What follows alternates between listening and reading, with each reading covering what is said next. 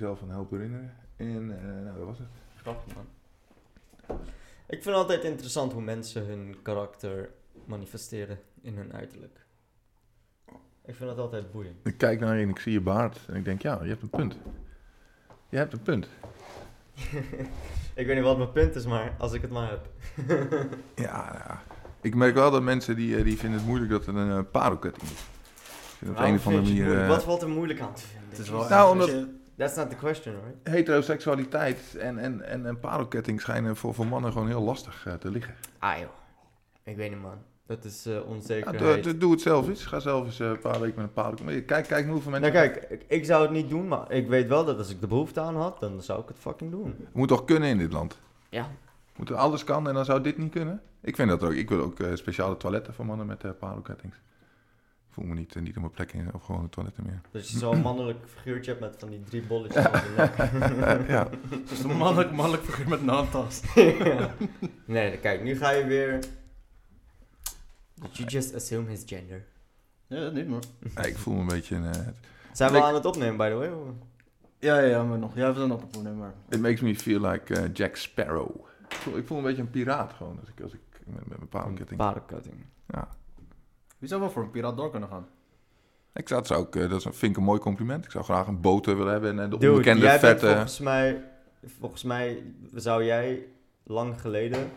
hetzelfde vooroordeel oproepen als wanneer nu mensen Marokkanen zien met een nektasje. Dat mag ik toch hopen, ja, want dan zou ik... Maar dan jouw vooroordeel is gewoon een piraat. Oh mijn god, daar loopt een crimineel piraat. Ja, met een... Hij zou zo lang geleden zijn, hij is bijna 2 meter. Hoe lang ben je?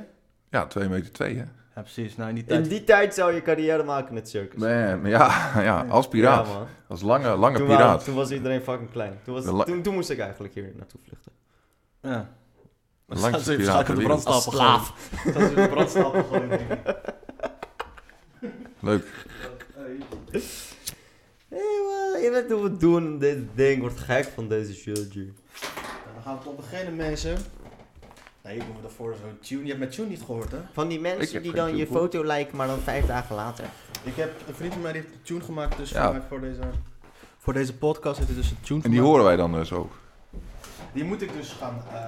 die ga ik dan telkens editen in het begin van de podcast. Maar ik weet nog niet hoe dat moet. Ik heb geen flauw idee van hoe alles werkt. Audacity is op zich wel goed. Audacity? Ja. Oh ja, daar hadden we toen met Dave over in Zwolle. Ja.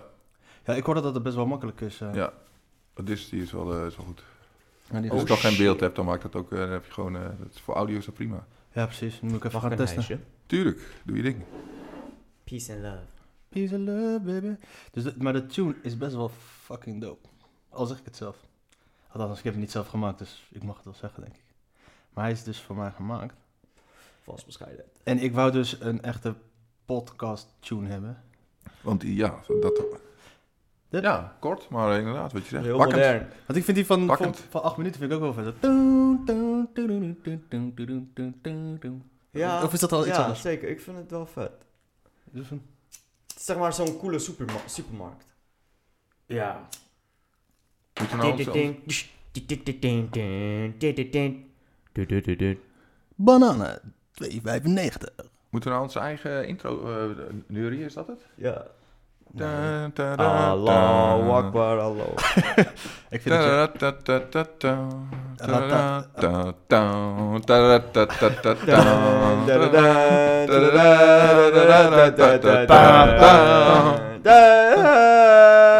je eigen intro moet doen, man. Dat was hem. Ja, ik vond hem vrij... Nee, die andere die goed. Die altijd doet. Oh, die ja, maar die is heel lang. Heb je het burgerlijk wetboek hier? Dan ga ik voor artikel...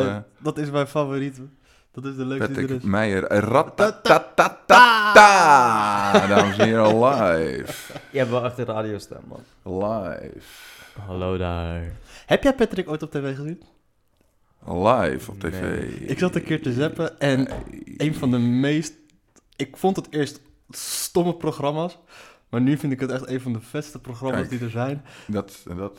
Dat is waar wij op uit zijn. Achter gesloten deuren. Dat is waarvoor het gemaakt is. En ik zat dus een keer achter gesloten deuren. Dat is dus dan... achter gesloten deuren, weet je, geheimen die dan... dat is verhalen die dan achter de deuren... Precies. Die zijn dan dicht, die deuren. Die deuren zijn dan dicht. Oh, maar niet zeg maar als een raam. Nee, SBS maakt ze dan open, waardoor die verhalen naar buiten komen. En ik zit op een dag te kijken en ik denk, hè? Dat is Patrick Meijer. Ratatatata. Ja, wat was jouw geheim dan? Nou, mijn geheim is dat ik dus in die serie zat. En daar heb ik eigenlijk nooit van uit willen komen. Maar ja, geweldig. Goed, nu zie je dat toch in overwaarheid. Zullen we meteen achter de deur dus deel 2 maken van jou? Ja, nee, ja, dat was... achter de deur deel 1. Dat was best wel leuk. Best wel, en ik merk ook dat heel veel mensen hebben dat fucking gezien. En dat, ja, ik lag dat in maakt je verdrietig. Dat maakt mij in zekere zin verdrietig. Want je betaald? Ja, zeker. Ja, okay, ja. Dan was het maar alleen maar op basis van het zou één keer uitgezonden worden en dan word je uit. En daarna hebben ze het... Dat wordt nu nog steeds vertoond. Gewoon. Dat is, wat is het, 4 jaar geleden? Ja. Zeg maar de All I Want For Christmas van de... Ja, dat, items. Ja. Maar dan blijven gaan. Maar je krijgt geen geld voor. Want wat het verhaal is, dus Patrick... Wie was jouw personage ook alweer? Wie speelde jij? Ja, ik durf het bijna niet zeggen, maar ik zat in 3 afleveringen. Oh, jij was een van de acteurs die een reconstructie maakte. Ja, ze doen de reconstructie van een waar gebeurd verhaal dus. Ja, oké, nou, ik moet het snappen. En dat is dan quasi niet geacteerd. Ja. Ja, dat lukte heel goed. Dat lukte echt heel goed. Vooral dat quasi had ik quasi met dat acting. Ja, het was ook quasi leuk. Quasi Oscar heb je ook. Ja. De quasi's. Neemt hij nu wel op trouwens? Hij neemt nu op, ja. Okay. En wat was het? Ja, dan moet ik misschien zo praten. Jawel. Ik heb het over die ene dat jij die vrouw had zwanger gemaakt in Ghana. Ja. Heb je gewoon een vrouw moeten zwanger maken. Hij had dus een vrouw met wie hij getrouwd was. Juist, vrouwen met wie hij getrouwd was. Was je eigen vrouw ook nog? Oh my god. En die verwacht een kindje, maar dan, wij doen allebei, zaten we in hulpverlening. En dan krijg ik een telefoontje dat een meisje in Ghana met wie ik, waar ik getrouwd mee was. Maar ja, ik ben dus inmiddels terug in Nederland. Die was ook in Nederland met het kind, dat blijkbaar van mij was. En die ontmoette ik. En dan ga ik weer terug naar mijn vriendin. En dan, want die blijkt een hersentumor. Nee. De meisje uit Ghana blijkt een hersentumor. Jezus. En die moet ik dan... en dan kies ik voor haar eigenlijk. En dan wil mijn eigen vriendin, die zwanger is, wil me dan uiteindelijk niet meer. En dan... Ja, dat is een soort van... Maar er zijn dus... vrouw bij de dokter. Er is dus een persoon op aarde... Die dit heeft meegemaakt, in het echt.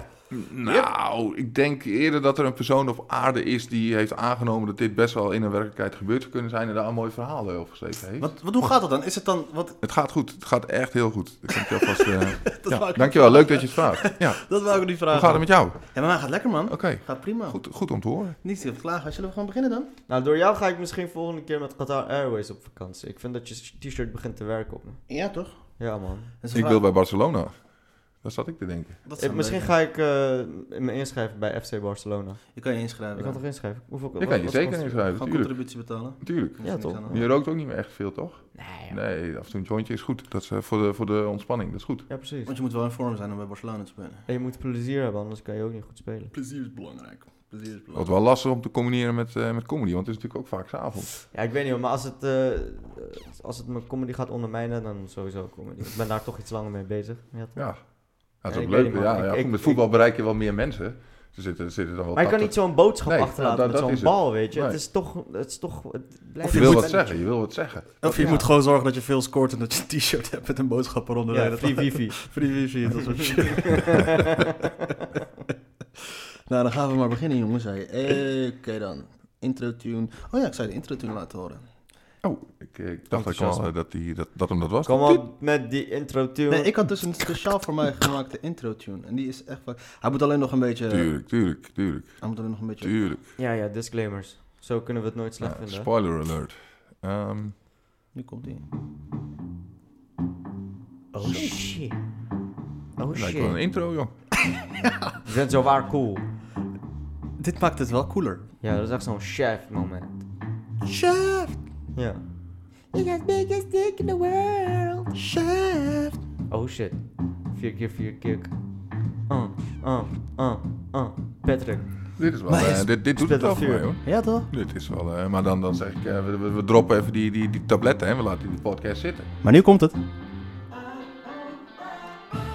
Oh shit. Yeah. Het is ook net niet te lang voor een intro. Voor nee, hè? Nee. Het is wel avondvullend. Ja, nou ja, een intro mag best 6,5 minuten duren, vind ik. Ja, precies. Zeker van podcast. Herwaardeerde, vind ik. Dit is maar ratatatata. En nu komt de bridge. Jawel! Dames en heren, welkom bij podcast nummer 3. Welkom terug, dames en heren. Welkom bij podcast nummer 3. Voor de mensen die denken, oké, waar was nummer 2? Nummer 2 heb ik verneukt. En die was met de reutelpuppies. Ja, ja. Net als de eerste die ik toen met Niels en Farbod heb verneukt, heb ik die ook verneukt. En dus eigenlijk is dit de eerste? Dit is de 4e. Jezus, nog maar dit wordt officieel de 3e. Ja, maar dit wordt dan officieel de 2e. Lang verhaal. En, ik begin gewoon bij het begin. Ik begin bij het begin. Welkom bij podcast nummer 2. En ik heb vandaag bij... Wat? Ik volg het niet meer. Nee, ik ook niet. Lost me at hello. Ik heb vandaag de gast niemand minder dan Patrick Meijer. En Farbod Frappant. Dit is lang. Hoezo? Patrick Meijer. Ja. Ja. Ik verwachtte iets van hem terug. Dat hij zo, ja, en dan kan ik verder. Ja, SL Nariel, man. SL Nariel. Ja. Welkom, heren. Welkom bij de Baller Show. Dankjewel, Wouter. Ik ben echt blij en mooi dat ik hier ben. Ja. Ik ben helemaal hard gezwommen hier naartoe. Dat is een lange vlucht. Dat is lang verhaal. Nou, we hebben een paar uurtjes, toch? Leuk. En dat allemaal in de eerste podcast, hè? Ja, man. Wat een verhaal. Nee, maar goed, leuk dat je er bent, Baller. Dankjewel, man. Dankjewel. We zullen het eens over gaan hebben vanavond. Hoe is het met jou? Hoe is het met je, Patrick? Nou, dat is een goede vraag. Ja. Die zou ik zelf ook wel beantwoord willen zien. Hoe lang duurt de podcast? Zolang als we maar willen, man. Oké, nou, dan kan ik hem wel beantwoorden. Ik krijg een lichtje bij 7 minuten. Oké. Nou, dan begin ik bij het begin, ja. Het was een... ik denk dat het wel goed gaat. Ja. Ja, ik vind het hier bijvoorbeeld ook heel erg leuk. En dit is eigenlijk wel metaforisch voor mijn leven. Hè? Wat moet kloppen in jouw leven om het leuk te hebben? Een heleboel dingen. Echt een heleboel dingen. Alles moet precies op zijn plek vallen. Mm-hmm. Wat ik belangrijk vind is sfeer, eten. Speculaas. Licht vind ik ook. Dat moet ook goed zijn. Licht moet goed zijn. Licht is er, ik kan jullie zien. Speculaas. Sfeer is goed, er staat speculaas. We hebben wat te drinken. We zitten aan een leuke tafel. Dat is wat anders buiten dan is gezondheid en familie en vrienden. Dat bedoel ik. Ja, die moeten maar voor zichzelf zorgen. Nee, dat is oké. Mooi, man. Oh ja, moet jullie wat drinken, jongens? Nee, we zijn bezig met de podcast. Oké, ja. Ik moet dat de volgende keer beter plannen. Ja. Ik ben hier zo slecht in, man. Ik geef hem live feedback, maar dan met een tough love flavor. Ja, maar daarom, jij bent de co-host vandaag, toch? Ja, man. Ik ben de coach. Co-host, coach, / co-host. Oké, en ik ben dan de gast. Ja. Jij bent de gast. Helder. Nee, maar goed. Soms vergeten wij dat, moet je ons even gewoon... Dan ben ik er. Dan ben ik er voor jullie. Draait om mij, jongens. Dan ben ik er voor jullie. Nee, draait om mij. Dit is de Baller Show. Het is de Baller Show ook. Ja, het is echt best wel een hele megalo. Beetje net David Letterman. Het gaat niet om David Letterman, maar hij draagt wel de show. Ja, nee, ik zelf draag niet de show, denk ik. Want ik denk niet dat mensen luisteren of naar mij luisteren. Ik denk... Ik vind het voor ons nog de Farbadder Show. Dat vind ik het eigenlijk. Ja, dus als we zo'n Dragon Ball Z Fusion zouden doen. Dat is eigenlijk wat we misschien vanavond moeten zien te bereiken. Farbadder. Dat kan. Laten we een kindje adopteren. We noemen hem Badderbot. Farbadder. Farbadder. Maar Patrick, ja. Ik heb gezien vandaag, ik ging even een beetje googlen vandaag. Je hebt gewoon een eigen Wikipedia pagina. Ik had het gewoon echt niet de tijd om hem op te fokken. Want je kan daar gewoon dingen editen. Jammer, ja. Ik heb jarenlang geprobeerd om te maken geboren in het zonovergoten Twente. En dat heb ik echt heel vaak. En iedere keer haalt iemand dat weer weg, dat zonovergoten. Ik staat wel geboren in Twente, maar ik vroeg... Ja, maar dat is niet gelukt. Zo'n tukker, nee. Het is nooit zo'n overgroot. Het moet wel correct zijn. Dit is Wikipedia. Het is belangrijk. Ik betaal hier €2 per maand voor. Ja. Nee, maar wat staat daar nou? Zon overgoten? Maar kijk naar buiten en het regent. Het valt me wel tegen. Toen ik had vandaag aan zeg eens Coca-Cola. Ik vind het zo grappig als jullie dat zeggen. Coca-Cola. Lekker, man. Weer cola? Lekker, man. Coca-Cola. Oh, zeker. Lachen, man. Nee, maar toen ging ik naar het westen en dan kwam ik erachter mensen ook wel gewoon kunnen praten. Zonder dat ze al die letters inslikken. Ja, maar dat is heel anders. Wat gaat door je heen als je in Twente opgroeit of in Drenthe opgroeit en je kijkt televisie en je hoort dat mensen gewoon heel anders praten dan jij? Dat noemden wij Duitsers, hè? Omdat we hadden natuurlijk veel Duitse televisie vlak bij de grens. Dus ja, mensen die anders praten, dat waren Duitsers. Maar als je RTL 4 keek, Carlo Boszhardt met zijn... Dat was er vroeger. Maar dit is een generatiekloof op het moment. Want vroeger bestond Carlo Boszhardt nog niet, hè? Ik heb over begin jaren 90, toch? Ja, begin jaren 90. Maar dat was de telecast. Oké, een slecht voorbeeld. Wie de fuck? Frits Barend of zo. Gewoon iemand die heel anders is. Humbert en Tam. Sowieso het feit dat je een commerciële zender noemt, past dan niet in het plaatje. Want ik kom nog uit de tijd dat er was gewoon testbeeld. Er was gewoon was er niks. Was er gewoon geen televisie. Had je 2 kanalen. Hè? Op woensdagmiddag had je een kinderuurtje. Hallo. Toen was het er gewoon niet. Toen ja. Ben je geboren in de jaren 50, joh? Ja. 1852. Dat was een good year. 1973. Sterker nog, weet je wat wel leuk is? Morgen ben ik jarig. 22 januari 1973 ben ik geboren. Serieus, gefeliciteerd. Ik word morgen 45. Dus op de vooravond van mijn 45e verjaardag, in plaats van dat ik die doorbreng in de schoot van mijn lieftallige gezin, heb ik ervoor gekozen om dan toch in de Farbod show te komen. Mijn andere gezin. Ja. Mijn andere gezin. Ghanese. Daddy! Ja.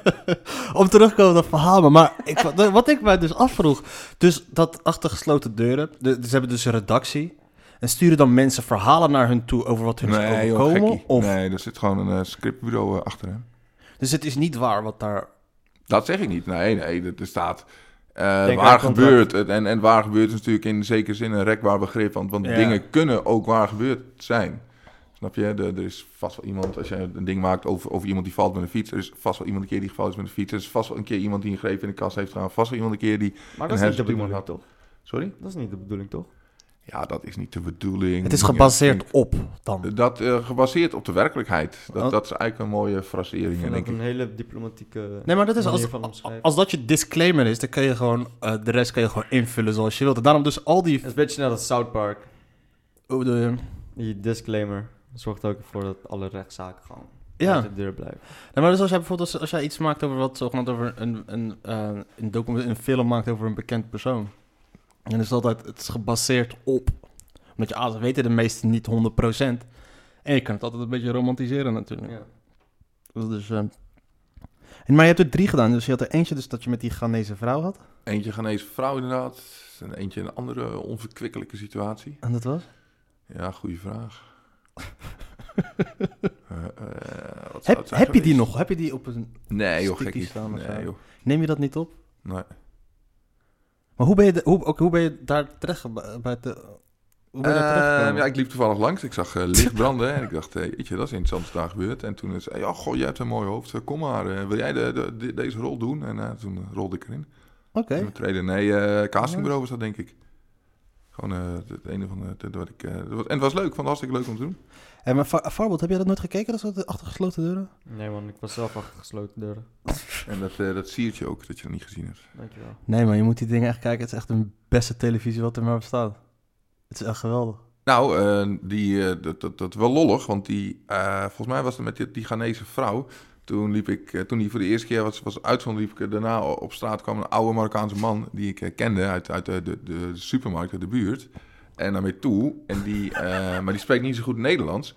En die dacht dat het echt was. Dus die begon mij zo half spontaan te knuffelen. Van, wat erg, gezien gisteren op televisie met je vrouw. En wat een vervelende situatie. En, vorige week lief. Ook al. Ja, lief. Ik vond het echt wauw. You got a tough life, man. Ja. Jezus. Wil je gratis dit? Ja. Hoe gaat het met je vrouw? Maar het was wel vet. Maar doe je nog meer dingen qua acteren dan? Nee, niet veel eigenlijk. Zo niet?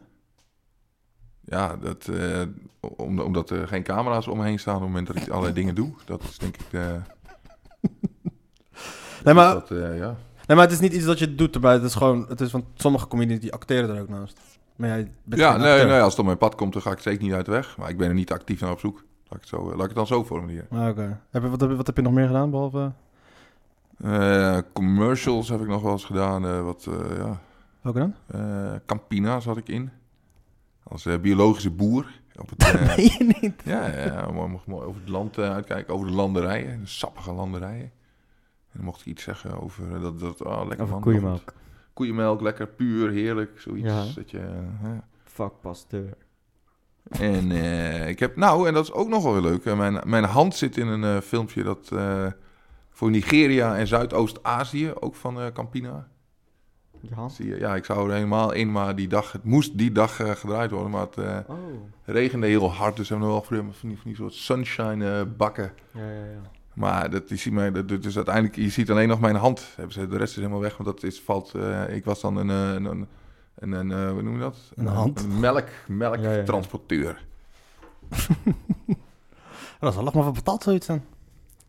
Dus als ik mijn hand laat zien. Dit gaat zo lang door over die vakmerk. Ja. Zo, dat is wel interessant. Jij hebt die dingen niet gezien, hè, van achter gesloten deuren. Moet je echt kijken, want dat is echt geweldig. Nee, het is meer dat ik...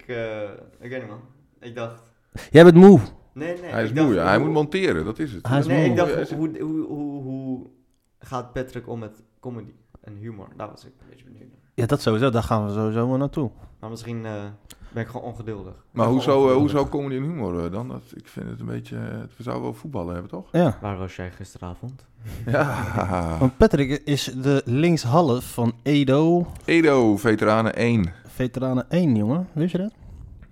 Ja, toevallig wel. Net voor dit... Net besproken. Net voor dit. Jullie redactie had ook al... pas 7 jaar. Ja. Ik krijg ook... Ja. Dit is alles wat ik van de redactie doorkrijg, oké.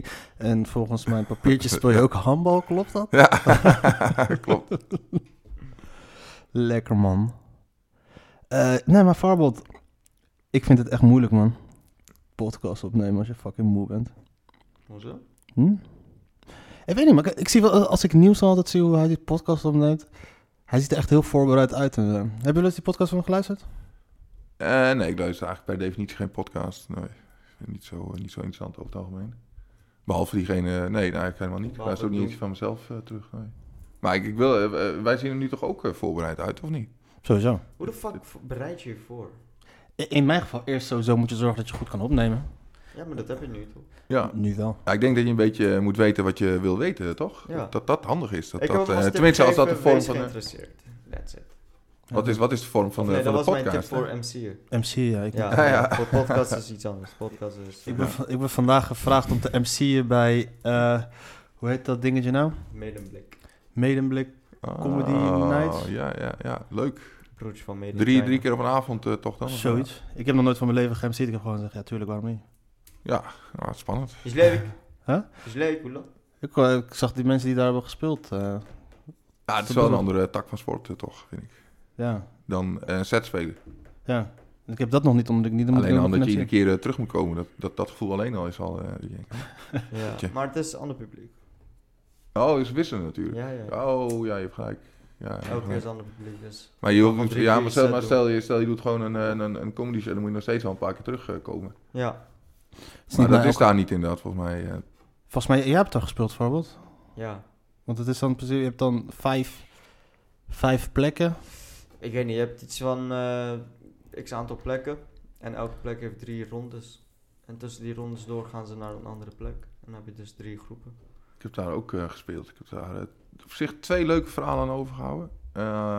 Ik speelde dubbel met Martijn Koning en 3 keer. Eerste was ik fantastisch. Echt dak eraf. Martijn slecht. Tweede waren we allebei goed. En de laatste was Martijn uitstekend en was ik slecht. En natuurlijk zat er bij die laatste een recensent. Zou je dat hebben? Ja, lekker. En ik stond buiten tussen die shows. Maar die jongen die had... die eigenaar van die tent die had een heel groot vijverding achter zijn huis. Dat was ongeveer borsthoog. En dan stond ik mijn boekje te wou ik lezen. En ineens kwam via de zijkant een steur. Weet je wel, zo'n beest, zo'n vis. Kwam gewoon, die stak, nou, ik zei 30, 40... Die gewoon op 20 centimeter van mijn hoofd kwam die gewoon ineens omhoog. Nou, ik dacht dat ik erin bleef, zeg maar. Ik dacht dat ik de plekken gewoon in elkaar zou zakken. Een steur in een vijver. Ja, tuurlijk. Ja, een grote vijver. Ja, grote vijver. Zeker. Maar ook, hè? Ik zat met een fontein in mijn hoofd, omdat hij zo op hoog... Ja, hij had hem heel hoog, ja. Hij was sowieso op borsthoog. Ik weet niet of hij hem verder uitgegraven had, maar... En een beetje schoot ineens... Maar waarom komt een steur boven water aan? Doen ze dat? Omdat hij nieuwsgierig was naar Patrick. Ja, hij was... Hij had natuurlijk die set gehoord en dacht, nou, ik wil eens weten wie dat nou is. Ja. Zoveel lacht hier. Sturen kunnen ontzettend lachen. Ja. Vroeg hij ook of... Weten weinig mensen. Goed publiek. Goed publiek, ja. Vroeg hij ook of dat hij, vond hij het ook zo dapper dat je daar stond, dat je het maar durft. Mm. Ik zou het niet durven, hoor. Hij vertelde een joke die hij kan gebruiken. Dat is volgens mij het meest kutte wat je kan doen. Maar ik had het een paar keer gedaan, maar toen ik net pas begonnen was met comedy en ik had niet door wat de etiketten zijn, ging ik daar, dat gewoon echt ervaren comedians doen. Ja, je moet die grap zo en zo doen. Ja, zo dan zit ze maar aan te kijken van wie de fuck ben jij dan, je mafkees? Ja, dat lachen. We hadden ook zo'n jongetje uit bij de cursus die dat ook... Die had 1 of 2 cursusdagen meegedraaid en Jurg, die is dan te MC en dan kwam die terug. En toen liep hij naar Jurg toe en zei hij, sorry man, ja, ik doe ook comedy, mag je even een paar tips geven? Ja, mooi. Mooi. Dat is toch lief. En toen zei Jurg ook van, nou, je hebt geluk dat ik in principe een aardig jongen ben. En dat ik jou nu zeg, van, joh, dit kan je gewoon beter niet als je ooit een professioneel is ook. Dus er zijn gewoon mensen, als je dat tegen hun zegt, heb je gewoon een hele vervelende avond. Ja. Doe dat nou maar gewoon niet. De allereerste keer dat ik het deed was bij Peter Pannenkoek. Oh ja, je had een hele vervelende avond. Ja. Ja. Hij is op aan te kijken. Hoe de fuck is deze gozer dan? Ja. En toen de tweede keer dat ik het deed... Toen was het dan bij een comedian waarvan ik dacht dat het een comedian was, maar dat is geen comedian. Ja, ik vond je wel goed. Maar ik heb helemaal niet gespeeld. Oh ja, nou, misschien was dat het. Nou ja, misschien moet je spelen. Ja. Hij doet wel comedy, maar... En de derde was volgens mij... heet die Jan-Jaap van der Wal van Comedy Café. Ah, nou had je ook geen leuke avond. Hoe heet hij dan? Ja, Jan-Jaap van der Wal van Comedy Café, zo heet hij. Ja, die hazellip van Comedy Café dan. Ja, zo heet hij, Jan-Jaap van der Wal. Ja, zijn er 2? Zullen ze zijn naam gewoon heel vaak noemen, Jan-Jaap van der Wal. Bart? Wow, wat een abrupt einde aan het hele Jan-Jaap van der Wal shit. Wie is Bart? Nee, ik zeg niet dat ik het bij Jan-Jaap van der Wal heb gedaan in het Comedy Café, maar de Jan-Jaap, die hazellip die ook bij Comedy Café zit. Mm. Oh, hij. Bart, toch? Ja, Bart. Bart, mijn lief. Bart me lief, tuurlijk. Bart me lief. En ik was daar en die zei ik ook tegen van... Ja, je moet die grap over Trump moet je zo en zo en zo doen. Hij is me zo aan te kijken van... joh, wat de fuck? Wat is deze gozer? Yo, ik heb geen portemonnee bij me. Waarom doe je... Waarom speelt deze jongen? Ja, sindsdien heb ik er nooit meer gespeeld. Nee, kijk, ja, daar ga je al. Over lijpe gasten bij... Kom deze fucking doolhof aan... Lijpo. De juiste emotie kiezen. Zeker, ja. Ja, het is lastig. Ik had toevallig nog overdenken onderweg hier naartoe inderdaad, want ik dacht, het zal wel over comedy gaan.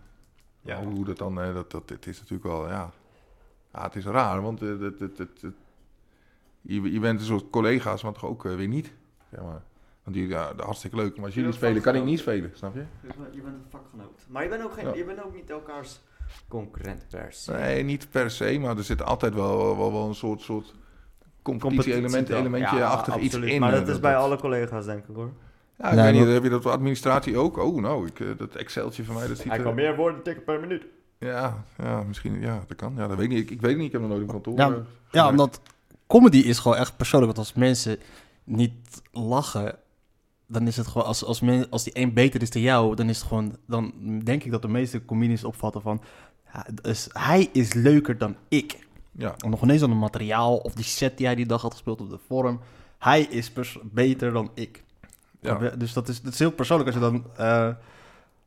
daarom denk ik dat je een wijze competitie-element hebt erin, toch? Ja, het is sowieso heel persoonlijk natuurlijk. De meeste comedians zijn toch gewoon in principe kleine boze jongetjes die alleen maar willen horen... Ah, ik zie je wel, je bent leuk, ik zie je wel, je bent leuk. Ja, tuurlijk. Het trekt dat publiek aan als comedian. Hey, een hoop mensen... En bellen, nu al. We zijn net live. Stop met dit. Is mijn moeder, het is mijn moeder. Ja, alsjeblieft. Kunnen we nog 1 keer terug naar die commercials, vraagt ze. Het is mijn muziek, joh. Het is mijn moeder, ik bel er later wat terug. Okay. Nee, wel nu, tuurlijk. Nee, hoor. Huh? Maar dan gaan mensen niet verstaan wat ze zeggen. Ja, maar dat is wel zo. Mensen denken dat comedians bij voorbaat vrolijk moeten zijn. Hell no! Nee, vriend, het zijn de meest duistere mensen. Hell no! Comedians zijn fucking psychopaths, man. Ja. Iedereen heeft een fucking... Om dit te doen moet je toch gewoon fucking... Ja, dat is dat mensen denken, je moet hard hebben voor de zaak om politicus te zijn. Nee, je moet gewoon een psychopaat zijn. Ja. Ja. Om comedian te worden of te willen zijn, moet je gewoon een hoop krassen hebben op je harde schijf. Dat is toch gewoon zo. Je moet gewoon fucked up in je hoofd zijn. Je moet gewoon beschaafd. Het helpt wel. Ik weet niet of het noodzakelijk is, maar het helpt wel, denk ik. Ja, dat is wel, ik denk dat vrolijke comedy leuk is. Maar je hebt ook comedians die gewoon de techniek goed doorhebben. Ja, maar dan waardeer je het ambacht, maar dan is het zelden leuk of spannend. De schoonheid van het vak. Tuurlijk, maar dan is het niet spannend, dan is het niet... Nee, maar dat is een smaakdingetje. Ja en nee. Ja. Jerry Seinfeld. Ja. Maar Jerry Seinfeld is... Jerry Seinfeld is wel een best wel goede observator, toch? En zeker. Hele goede observator. En hij is gewoon heel goed in die techniek om die shit over te brengen. Zeker. Maar het is niet ieders smaak.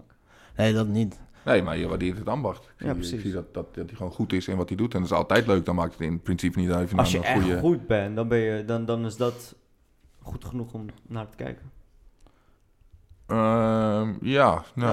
Eén keertje. Als iemand gewoon de kunst heel goed beheerst. Eén keertje, maar als het spannend is of een beetje, weet je, dan vind ik het meerdere keren leuk om te zien. Dat is next level. Dave Chappelle, dat is een stukje gezien van hem op YouTube. 3 uur en 3 kwartier. Een set van 3 uur en 3 kwartier. Die was gewoon fucking ziek. Dus hij kwam daar voor 20 minuten of zo. En dat was altijd 3 uur en 3 kwartier. En mensen stonden op een gegeven moment gewoon in de zaal, gingen gewoon weg. Mensen weggaan, had sushi besteld tijdens zijn optreden. Kwam die sushi, had sigaretten bietsen van mensen in de zaal, omdat ze sigaretten op waren. Maar echt zo goed, joh. Continu, gewoon 3 uur en 3 kwartier lang grappig. Ja, ik vind het moeilijk hoor. Die laatste half uur moet ik nog erbij. En dat vind ik moeilijk, dat laatste half uur. Ja, ik krijg altijd last van mijn bekken. Als ik zo lang moet staan. Ja, nee, maar hij zat de hele tijd op... Het is ook lang. Hij zat de hele tijd op een kruk. Ah, oké. Nou, daar heb ik geen smoes meer. Nee, maar volgens mij wat hij aan het doen was... Hij had niks voor. Volgens mij was wat hij daar aan het doen was het equivalent van schrijven... maar dan gewoon hardop ideeën pitchen... en dan daar gewoon gelijk uit proberen... en kijken hoe het valt. Heerlijk. Het is gewoon een podcast. Ja, maar het had wel net zo'n goede podcast kunnen zijn. En dan ging hij op een gegeven moment... gaat hij dan... Maar die gast is geniaal, had hij op een gegeven moment. Er was in New York internationaal publiek, zat er een Belg tussen. En dan zei hij van, ja, ik weet niks over Belgen. Uiteindelijk had hij dan 5 minuten grappen over Belgen. Terwijl 5 minuten grappen over dat hij niks wist over Belgen. Dat is fucking geniaal. Maar hebben jullie de laatste show op Netflix gezien? Fucking genius, man. Ja, vooral die laatste vond ik me vet, man. Fucking genius. Maar hij heeft zijn hele stijl veranderd ook. Kijk je Dave Chappelle? Nee.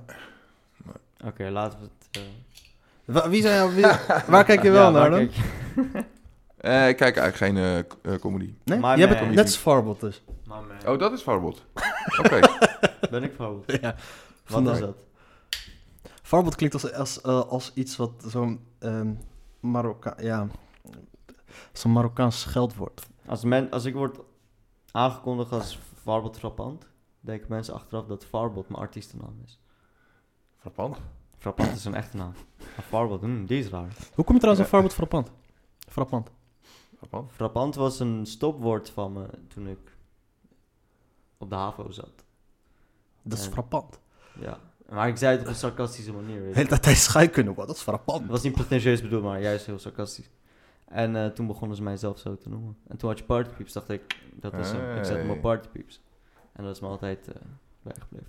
Oké. Maar je kijkt dus helemaal geen comedy. Waarom kijk je niet naar comedy? Interesseert je gewoon niet, of? Ik zie gewoon al best wel heel veel comedy. Ja. Natuurlijk gewoon dan niet de Dave Chappelle's van deze wereld. Maar ik zie meerdere avonden per week zie ik gewoon comedy. Je klinkt als een gynaecoloog nu. Ja, ik kan geen kut meer zien. Maar ik ben ook blind. Waarom heb je nooit meer seks, Patrick? Ja, goede vraag. Ik dacht dat ik daarvoor hier was ook. Het was een beetje dat we ineens die microfoons dat we erin praten. Ik heb je onder valse voorwendselen hier naartoe gehaald. Ja, dat is niet wat ik... Nou goed, er zijn speculaties, dus oké, op zich een leuke avond. En ik zou nog wel een beetje cola willen. Dat gaan we... Er is ook Coca-Cola. Ik wil het alleen als je het op z'n Twents uitvraagt. Cola. Rappa. Een beetje cola. Rappa. Ik zou het waarderen als je ook voor mij meeneemt. Staat hij nu op pauze of zijn we nog steeds aan het opnemen? We zijn gewoon aan het praten. Oh. Dat is van mij. Dank u zeer. Als je de fles gewoon hier naartoe brengt, dan kunnen we... En dan kunnen we nu eigenlijk even snel podcasten. Ja, amen. We zijn nog in de voorbereidende... Oké. Dit is nog niet eens begonnen. Nee. Nou, dan ben ik wel off character. Ik was één ding vergeten. Want vraag van je boek. Hoe gaat het met je boek? De laatste paar pallets staan nog in de woonkamer. Nog... Je slaapt erop. Hoeveel heb ik er? 14.000 heb ik er nog, denk ik. Van de? Nee, ik had er, weet ik veel, volgens mij heb ik er 60 laten maken. Ik heb er nog een paar. Geweldig boek. Heb je hem ooit zien spelen?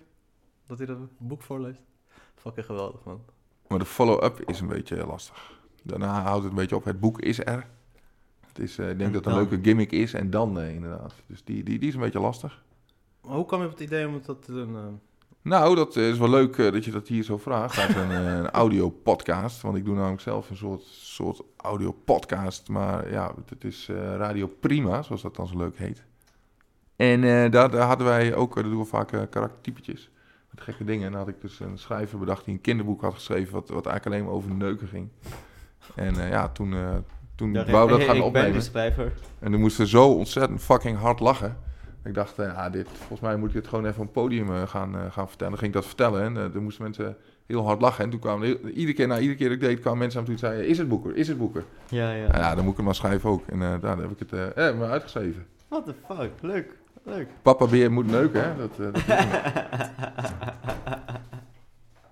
is echt lollig. Wat grillen. Coca-Cola. Lekker, man. Ja, de eerste keer dat jij hem had gedaan, volgens mij, was toen in Zandvoort. Kan dat kloppen? Ja, dat was wel een van de eerste keren. Ja, toen we samen hadden gespeeld. Er was een vriend van mij die was komen kijken uit Leiden. En die heeft het gewoon nog steeds over... Jij was zo goed dat hij de vriendschap heeft verbroken met Badder. Ja, maar die heeft het dus nog steeds over papa weer moet neuken. Ja, terecht. Je stond toen ook nog in de krant, toch? Die ene recensiestukje. Ja. We moesten volgens mij daar spelen. Iedereen ging best wel lekker. Het was best wel een leuke avond voor bij Zandvoort. Voor Saïd speelden we daar. En toen ging jij daar, we stonden op het podium. Patrick die gaat van het podium af, die loopt dwars door de zaal heen. En heb je 40 minuten gespeeld of zo toen? Zoiets, ja, wel echt lang, joh. Ja, dat was leuk. Man, de zaal ging kapot, jongen. Dat was echt een leuke avond. Leuk. Ja. Wat goed van je. Dankjewel.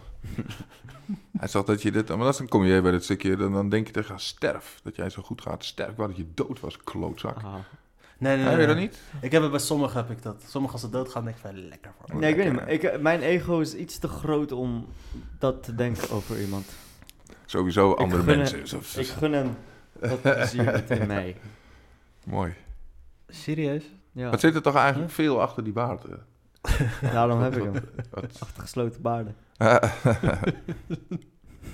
Heb je nooit dat je denkt van... ik hoop dat je dat gevoel van lekker... Nee, ik had bijvoorbeeld... toen ik voor het eerst Bo Burnham zag... met zijn show What... ik vond hem zo fucking abnormaal... buitenaards goed... dat ik wel even het idee had van... fuck, hoe oud is die? 23? Fuck out here. Hij heeft 5 jaar gedaan om die show te schrijven... en het was fucking pure genius...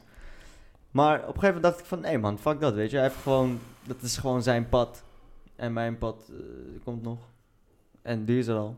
Leids Cabaret Festival winnen. Je hebt vandaag meegedaan met Leids Cabaret Festival. Maar nu ga je concreet. Maar het gaat erom dat ik...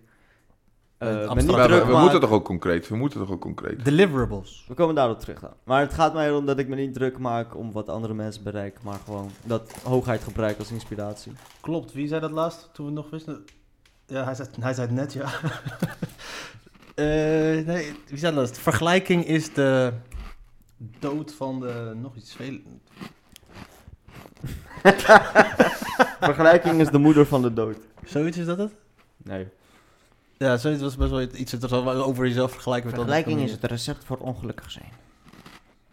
Ja, iets in die trant was het in principe. Jezelf vergelijken met comedie staat sowieso nergens op, dus ja, maar ja, dat is... Hoe smaak is dat? Oh man, ik hoor het gewoon stereo. Ik zit gewoon voor me. Hier, noem je nog een paar. Nee. En? Maar het klinkt als echt een... Heb ik gelijk? Zijn het niet de lekkerste speculaties die er zijn? Ik vind het een hele mooie speculaas. Je proeft daar lekker rond. Smaak. Hij vervlakt ook niet naar het einde toe. Dat betekent dat er echte specerijen gebruikt zijn. Ja. Geen surrogaat. Emulgatortje is prima. Blijft ook goed staan. Is lekker bros. Ik kan niet wel mijn leven. Ik vind het een hele mooie speculaas. Ja, als je leest wat erin staat... Ik krijg zin in een speculaas als ik zo over praat. Ja, er zit dinatriumprispyridine Precies, lekker, maar pure pinaat.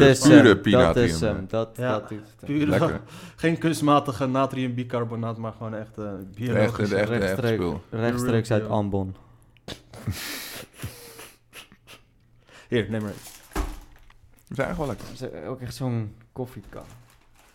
Fuck ja. Het is ook heel moeilijk om maar één speklaasje te eten, hè?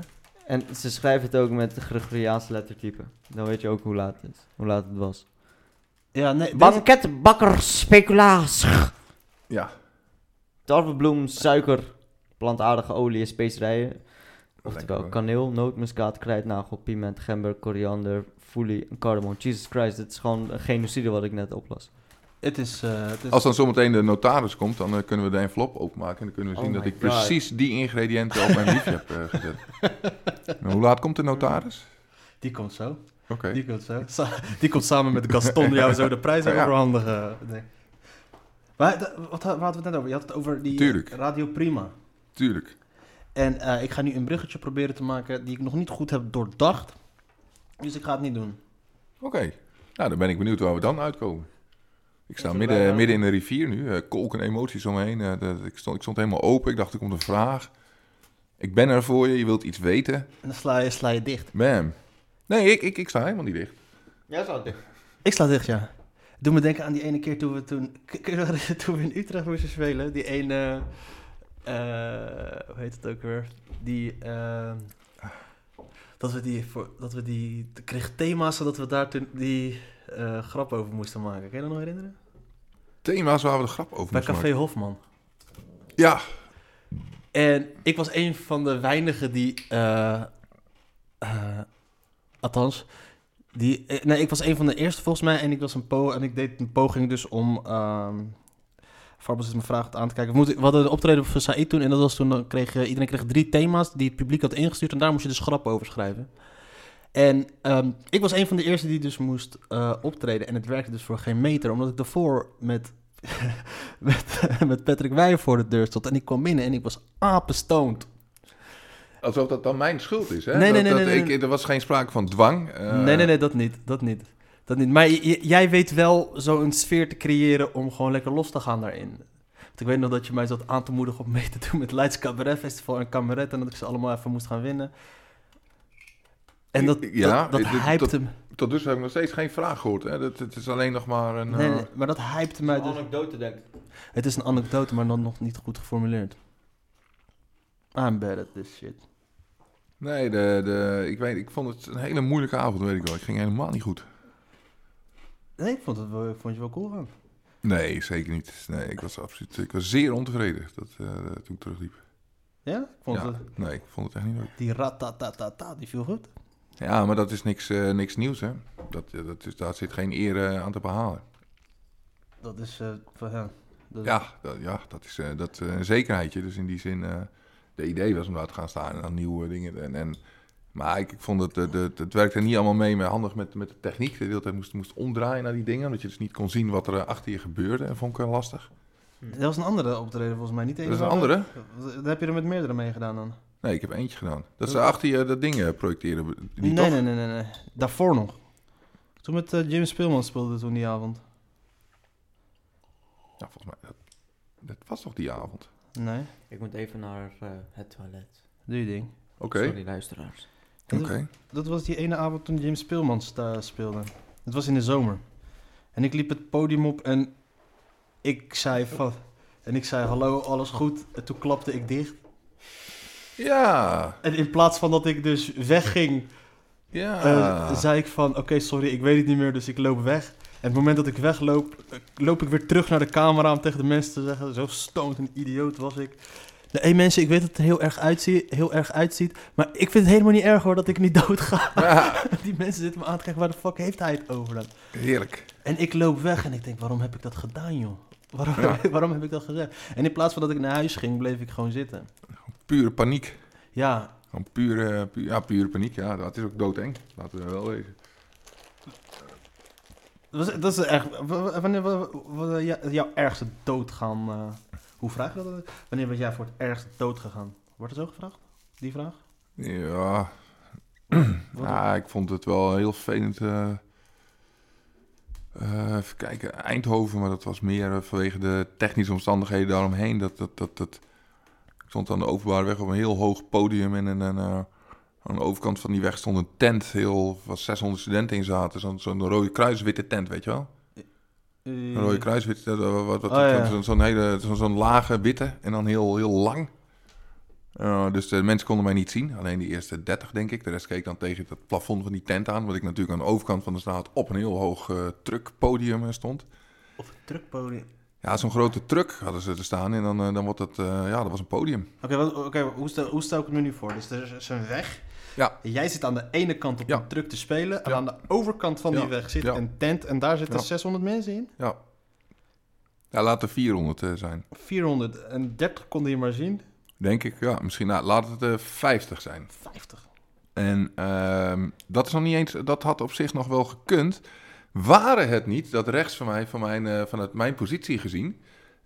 was het station en links van mij was een ander plein... waar een of andere WK-wedstrijd gespeeld werd van Nederland. En liepen dus de hele tijd mensen heen en weer met gastoeters er doorheen.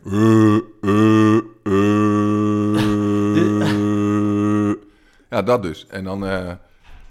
Maar jij moest dus optreden... Ja, en voor mij speelde de mariachi-band en ik stond bij de organisatie.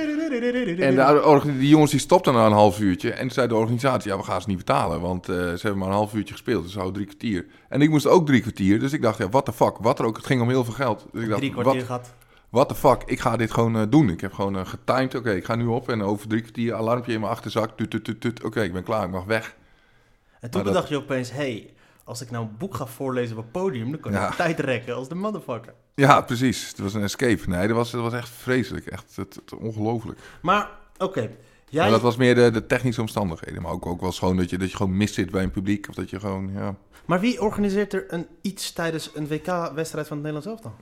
Ja, studenten met heel veel geld. Het ging echt om veel geld. Dus, Maar die organiseren dus iets tijdens een voetbalwedstrijd van het Nederlands elftal? Yes, dat was volgens mij ook iets met een of andere lustrum, denk ik. Het was feest. Er waren echt veel waren in die tent. Iedereen eten en drinken, gezellig. Maar ja, dat was een beetje ongelukkig, laat ik het zo zeggen. Ja, natuurlijk. En zat ik nog bij, Teamsma van Bokkost, toen het Comedy Explosion heette dat natuurlijk. Oh, heb ik van tevoren nog foto's gemaakt en gebeld met de jongens van dit gaat gewoon niet, dit is onspeelbaar. En zeiden ze, de keuze is aan jou, maar denk aan het geld. Als jij niet wil, logisch, maar ja. Fuck it. Gewoon veel. Ja, tuurlijk. Maar hoe heb je het weten te trekken dan? Nou, niet. Ja? Check. Ik dacht dat je naar het toilet was. Ja, het toilet veranderde ik. Zie je later, man. Was leuk, man. Zeker. Was dat leuk. Ga je nu monteren? Ja. Farbod, ga monteren. Je maakt hem op. Check je later. Veel plezier, man. Hey, mazzel, man. Ja, dat komt wel goed. Doei. Nee, maar jij hebt dus dan... Je zit daar dan... Maar je hebt het dus die 3 kwartier niet uitgespeeld? Ja, natuurlijk wel. Tuurlijk. Ik ben gewoon... Ja, anders had ik het niet gedaan. Je had echt diep moeten graven. Nou ja, nee, er was gewoon geen sprake van normaal kunnen spelen. Omdat A, er dus niemand het eigenlijk kon zien. En B, er gewoon continu... Het was hartstikke druk. Liep gewoon continu gasten erheen te schreeuwen met gastoeters door. Dus het... Ja, dat is fucked up. Ja, het geluid was nog wel redelijk impressive. Maar dat gaat het... Ja. Dus dat was moeizaam. En dan lopen mensen te zeiken over dat Turken toeteren tijdens een voetbalwedstrijd. Ja. Nederlanders doen het. Nou, wat vooral heel vervelend is, dan moet je daarna praten met die mensen die gaan zeggen, ik vond het eigenlijk niet zo goed. Ja, nee, ik eigenlijk ook niet. Maar ja. Fuck it, I got paid. Ja, heb je het wel eens vaker gedaan? Ik wou dat je nu dood ging. Gewoon... Wel dapper dat je er staat. Ja, nee, ja, dat nee. Hoe lang doe je nu al comedy? 17 jaar, denk ik. Wow. Nee, dat is niet 17 jaar. Ja, wel, 16 jaar, denk ik. 16 jaar. Dat is al een tijdje. Hoe ben je begonnen? Hoe ben je erin gerold dan? Via een open podium bij Comedy Train. In de Toomler. En toen ging ik daar spelen en dat was hartstikke leuk. En zei ze, we hebben volgende week open podium, wil je meedoen? Of de auditie, wil je meedoen? En toen deed ik dat. En toen... Farbod zetten. Want jij hebt natuurlijk... Dat is jouw portemonnee, ja. Hij is wel wat minder vol, maar... Dankjewel. Dag. Hey, mazzel heb ik. Jou niet, Patrick. Dag. Handig dat hij een sleutel heeft. Ja, Farbod komt hier vaak langs. Even, want je hebt natuurlijk bij Comedy Train gezeten in het begin. Want wanneer was dat? Ik denk 2004 zat ik bij Comedy Train. En waarom was je weggegaan? Ik zat niet echt op mijn plek, denk ik. Qua mensen. Dan heb je er niks te zoeken. Ja. Ook, nee. Dus toen kwam de Comedy Explosion en daar ben ik toen aangehaakt. Want wie was de Comedy Explosion? Ik hoor vaak vallen. Volgens mij is dat niet collectief met Javier Guzman en zo? Ja, in het begin was het nog met Claudia, met Javier inderdaad. Claudia de Brij? Claudia de Brij. Okay, Javier Guzman, volgens mij Jeroen Pater zat er ook, toch? Ja. Ja. Roel, Wilco, Vincent, Jasper. Jasper... Valstar, die doet inmiddels geen comedy meer. Ja, die naam zegt me niks ook. Hè. Want toen, dat was datgene wat altijd toen werd opgenomen in dat ene comedyclub toen... En Veronica was uitgekomen. Yes. Comedy Theater aan de Nes. Dat bestaat nog meer, hè? Nee. Helaas niet. Nee, dat is een beetje de nek omgedraaid. Jammer genoeg. Hoe dan? Nou, omdat de bekende uitbater Frans R er een beetje een potje van heeft gemaakt. Frans R. Frans R. En voor de mensen die weten wie het is, die weten genoeg. Krijg je nog geld van hem? Nee, niet echt. Nee. In tegenstelling tot andere mensen. Is fucked up. Fucked up, dat soort lui. We doen nou Comedy Explosion. Waarom was dat trouwens opgegeven, Comedy Explosion? Dat liep toch wel goed? Dat liep hartstikke goed. Ja, nee, daar waren de comedians ook heel boos over. Want wie was dat... Want wiens initiatief was het in eerste instantie? Het was, even kijken, Frans Roel. En er kwamen... dat is die Frans R? Ja. You blew it. En er kwamen dinges bij, hoe heet ze, Ruben en Jan Willem kwamen erbij. Ruben? Ja, en Jan Willem, ja, die kwamen erbij. Wie zijn dat? Die hebben nu teams waren van Bokhorst producties. Ah, oké. Okay. En toen ging het echt heel goed, ja man. 80 theateroptredens, dat comedy theater, met Veronica, tv. Ja. En toen konden zij niet meer met elkaar vinden. En de Explosion imploderen. Wop, klaar. Het is zonde dat dat soort dingen niet op tv... Want als dat soort dingen gewoon ook bijvoorbeeld op tv... Ja, maar toen, dat was toen op tv. Maar ja. Toen zouden we vervolgen en we zouden comedy-series schrijven, dat soort meuk. En toen bliezen ze zichzelf op eigenlijk. En er waren ineens een heleboel jongens, waaronder ik zelf, gewoon broodeloos ineens. Ze stonden gewoon op straat, was klaar. Ja, dat was echt wel jammer. We waren met z'n allen hard bezig om iets moois neer te zetten. En dat is toen niet gelukt. Dat is jammer. Dat is fucked up. Dat is echt... En door omstandigheden die in principe buiten ons comedians lagen, omdat het management gewoon vechtend over straat ging. Waarom hebben jullie het gewoon niet gewoon zelf opgepakt dan? Nou, omdat een beetje de pech was dat direct daarna in die periode de crisis uitbrak. En toen was er gewoon geen geld. Ja, dan gaan mensen ook niet naar... Nee. Worden ook minder dingen gekocht natuurlijk. Dus toen zakte alles in. Dus alles was ook... qua timing was het ook gewoon heel slecht. Anders had je inderdaad in dat gat kunnen duiken. Maar dat ging niet, omdat iedereen... er was geen geld meer. Dat is zonde, man. Ik denk dat er echt heel lang... een x-aantal jaar aan comedy-ontwikkeling in Nederland gewoon achter is gebleven door dat soort dingen. Niet alleen hier dan zal het overal wel zo zijn, want dit was natuurlijk een globale, de mondiale crisis, dus het zal niet alleen bij Nederland zijn. Ja, maar ik bedoel bijvoorbeeld dat die dingen bijvoorbeeld op televisie niet door zijn gegaan, want ik weet nog bijvoorbeeld toen Comedy Factory op televisie was, dat heel veel mensen, mensen die keken dat. En het is best wel ik denk dat veel comedians die in die tijd rond die periode zijn begonnen, denk ik wel dat geïnspireerd zijn door wat ze zagen. En ook dat als je bijvoorbeeld ook mensen vaker naar clubs gingen om te kijken vanwege wat ze dus op televisie zagen. En daarna is er na Veronica is er volgens mij nooit meer wat gekomen. Volgens mij heeft Amali nog even een seizoentje geprobeerd met Comedy Factory. Ja, die heeft ook nog iets gedaan. Ja, dat hield het wel op. Ja, Nederland heeft niet zoveel. België doet het wel heel goed. Veel comedy op televisie ook. Ja. Veel comedians in allerlei programma's. Dat is leuk. Speel je wel eens in België? Nee, niets. Nee. De laatste tijd eigenlijk niet meer. Vroeger wel heel veel. De laatste tijd, nee. Ik hoor daar wel een leuk verhaal altijd over België. Ja, nee, België is hartstikke leuk spelen. Die zijn minder zeiker. Althans, die zijn meer, sneller geneigd. Die nemen met mindere grappen al genoegen. Ze zijn wat beleefder, zoals we het kunnen noemen. Maar ze zijn tegelijkertijd ook een stuk weer absurdistisch. En dat vind ik altijd wel weer leuk. Dus dan, ja. Ik vind dat leuk spelen in België. België is zelf een klotenland. Kutwegen van het... Ja, nee, maar alles een beetje smoetsig. Smoetsig? Wat is smoetsig? Smoetsig is precies wat het betekent. Precies wat het zegt. Ja, smoetsig. Het is een beetje viezig. Ja, heb je ooit bijvoorbeeld steden als Luik en Charleroi, ja, hoe dat eruit ziet? Vies. Gat. Deprimerend tot en met. Damme, het is echt... Volgens mij...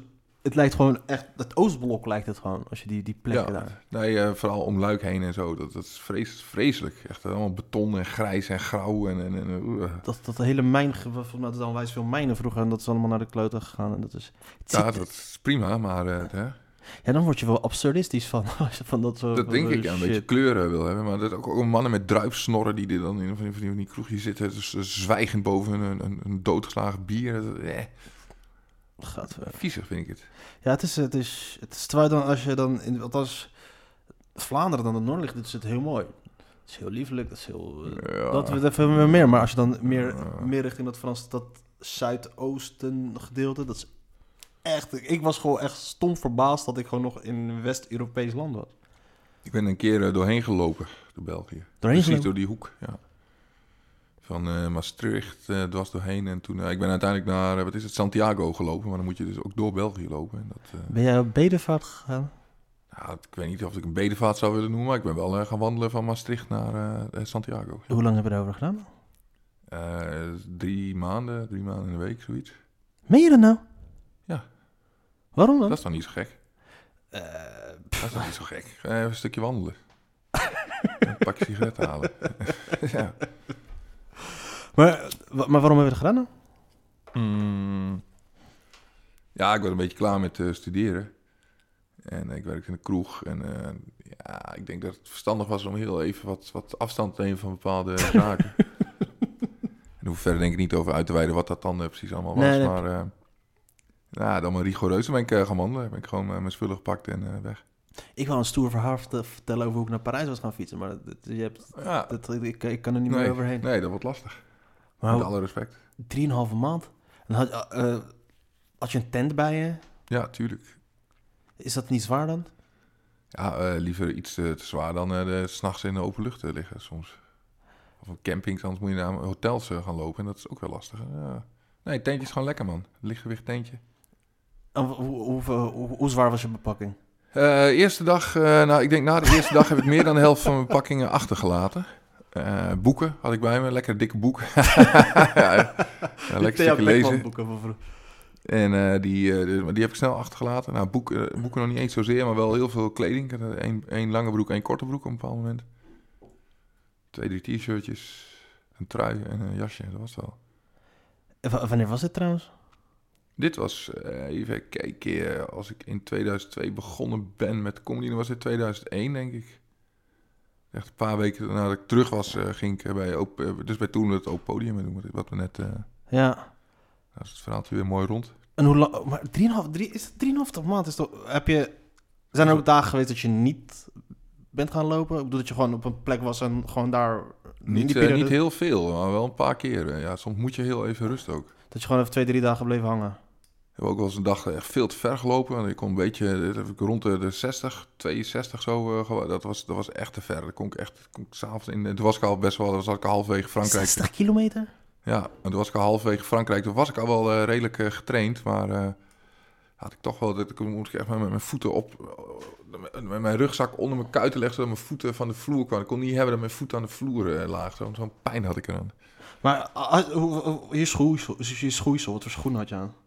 Ik heb volgens mij twee paar versleten, denk ik. 2-3 paar. Onderweg uiteindelijk. Die je ook weer mee moest dragen? Nee. Aflopen en dan in een of ander stadje of dorpje ergens bij een schoenmaker of een winkeltje en een nieuwe schoen halen. En dan weer doorlopen. Dat was het eigenlijk. En hoe lang deed je alleen al door België heen lopen dan? Ja, dat was ook al wel een tijdje. Zeker dat eerste stuk. En dat was heel slecht weer ook nog. Ja. Ging ik in Luik, buiten Luik ergens. Het regende heel hard. En dan ging ik even staan schuilen onder een afdak bij een hotel. En toen gooide mijn vrouw de deur open. En die begon te schreeuwen dat ik weg moest. Ja, dat is excuus. Il pleu. En toen zei weg. Oppleuren. Dus ik zei, nee, ik ga niet. Ik wacht even tot het droog is. En zij gooit de deur dicht. Nou, ik denk... anderhalf, 2 minuten later, deur open, flikkert ze met een emmer water. Vol over me heen. Deur weer dicht. Ja, toen heb ik riep, madame, vous êtes une pute. Dat is op mijn beste Frans. Jongen, dat was echt het klootstuk. Nee, ik denk dat dat al een tijdje gedaan heeft. Dan liep ik zo schuin min of meer doorheen naar waar loop je dan toe? Charleroi, Breger, hoe heet dat daar? Kijk, hè, volgens mij, als je dan hoe wij toen gingen fietsen, jij ging vanuit Limburg, wij gingen vanuit Breda, Turnhout, Waterloo, toen kwamen we dat het Franstalige gedeelte in, dan kom je bij Charleroi, Luik, en dan ga je volgens mij de grens over bij Saint. Daar werden wij opgepakt. Ah, kijk. Ja, dat zou je het eigenlijk nog wel moeten weten. Ik pak de procesverhaal bij. Man, weet je wat ons bijna was overkomen, joh. Dit is echt... Wij waren dus gaan fietsen vanuit Leiden naar Parijs toe. En op een gegeven moment waren we door ons geld heen. En hadden we besloten dat we dus foto's moesten nemen. En we waren in Noord-Frankrijk, waren we. En op een gegeven moment stonden we bij een Carrefour op de parkeerplaats. Daar gingen we wat eten en dat soort dingen. En ik dacht bij mezelf, ik loop die Carrefour binnen. Carrefour, die supermarktketen. Dat zijn gigantisch grote warenhuizen zijn het als het ware. Met echt 30 kassa's. En ik liep daar even een rondje om te kijken wat het is. En op een gegeven moment dacht ik bij mezelf, weet je wat? Ik ga een fotocameraatje kopen. Want dit moet... Tuurlijk. Moet gewoon foto's van gemaakt worden. Maar ja, ik was best wel op een budget. En dus ik besloot op een gegeven moment, weet je wat? Ik ga gewoon die wegwerpcamera's, die ga ik gewoon stelen. Tuurlijk, ja. En op een gegeven moment, nou, die Carrefour had dus echt volgens mij... Kassa 25 hadden ze. En aan één kant helemaal achter had het dus een computerspellenwinkel. Die dus vanuit beide kanten in- en uitgang had. Dus je kon erin vanuit de supermarkt en je kon erin van buiten de supermarkt. En ik dacht, weet je wat, ik ga er via de supermarktkant ga ik naar binnen. Ik pak zo'n camera daar binnen bij die... Superman in die Carrefour. En ik ga via die computerwinkel ga ik binnen. En dan ga ik eruit via die andere winkel. Niks aan de hand. En dat doe ik. En het moment dat ik dus die computerzaak uitloop, zie ik aan mijn linker ooghoek, zie ik dus de beveiliging op me aflopen. Hey. En in plaats van dat ik... en op dat moment, ik loop direct voor mij. Ik had de mazzel dat er dus recht voor mij een Kodak-winkel zat. En dit is nog steeds in principe binnen dat Carrefour-gedeelte, maar dat was al wel voorbij de kassa's. En ik loop direct naar die Kodak-winkel en ik ga daar in de rij staan met die wegwerpcamera's. En ik ging daar in de rij staan. En die man, hij zegt, vous allez avec moi, jij gaat met mij mee.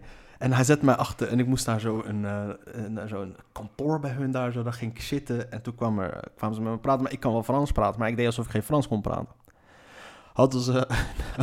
Hadden ze een Afrikaans meisje gevonden ergens van 16 die Engels kon praten. En die kwam met mij. So, what were you trying to do? Ik zei, I wanted to buy this camera and I wanted to buy and I wanted to buy batteries.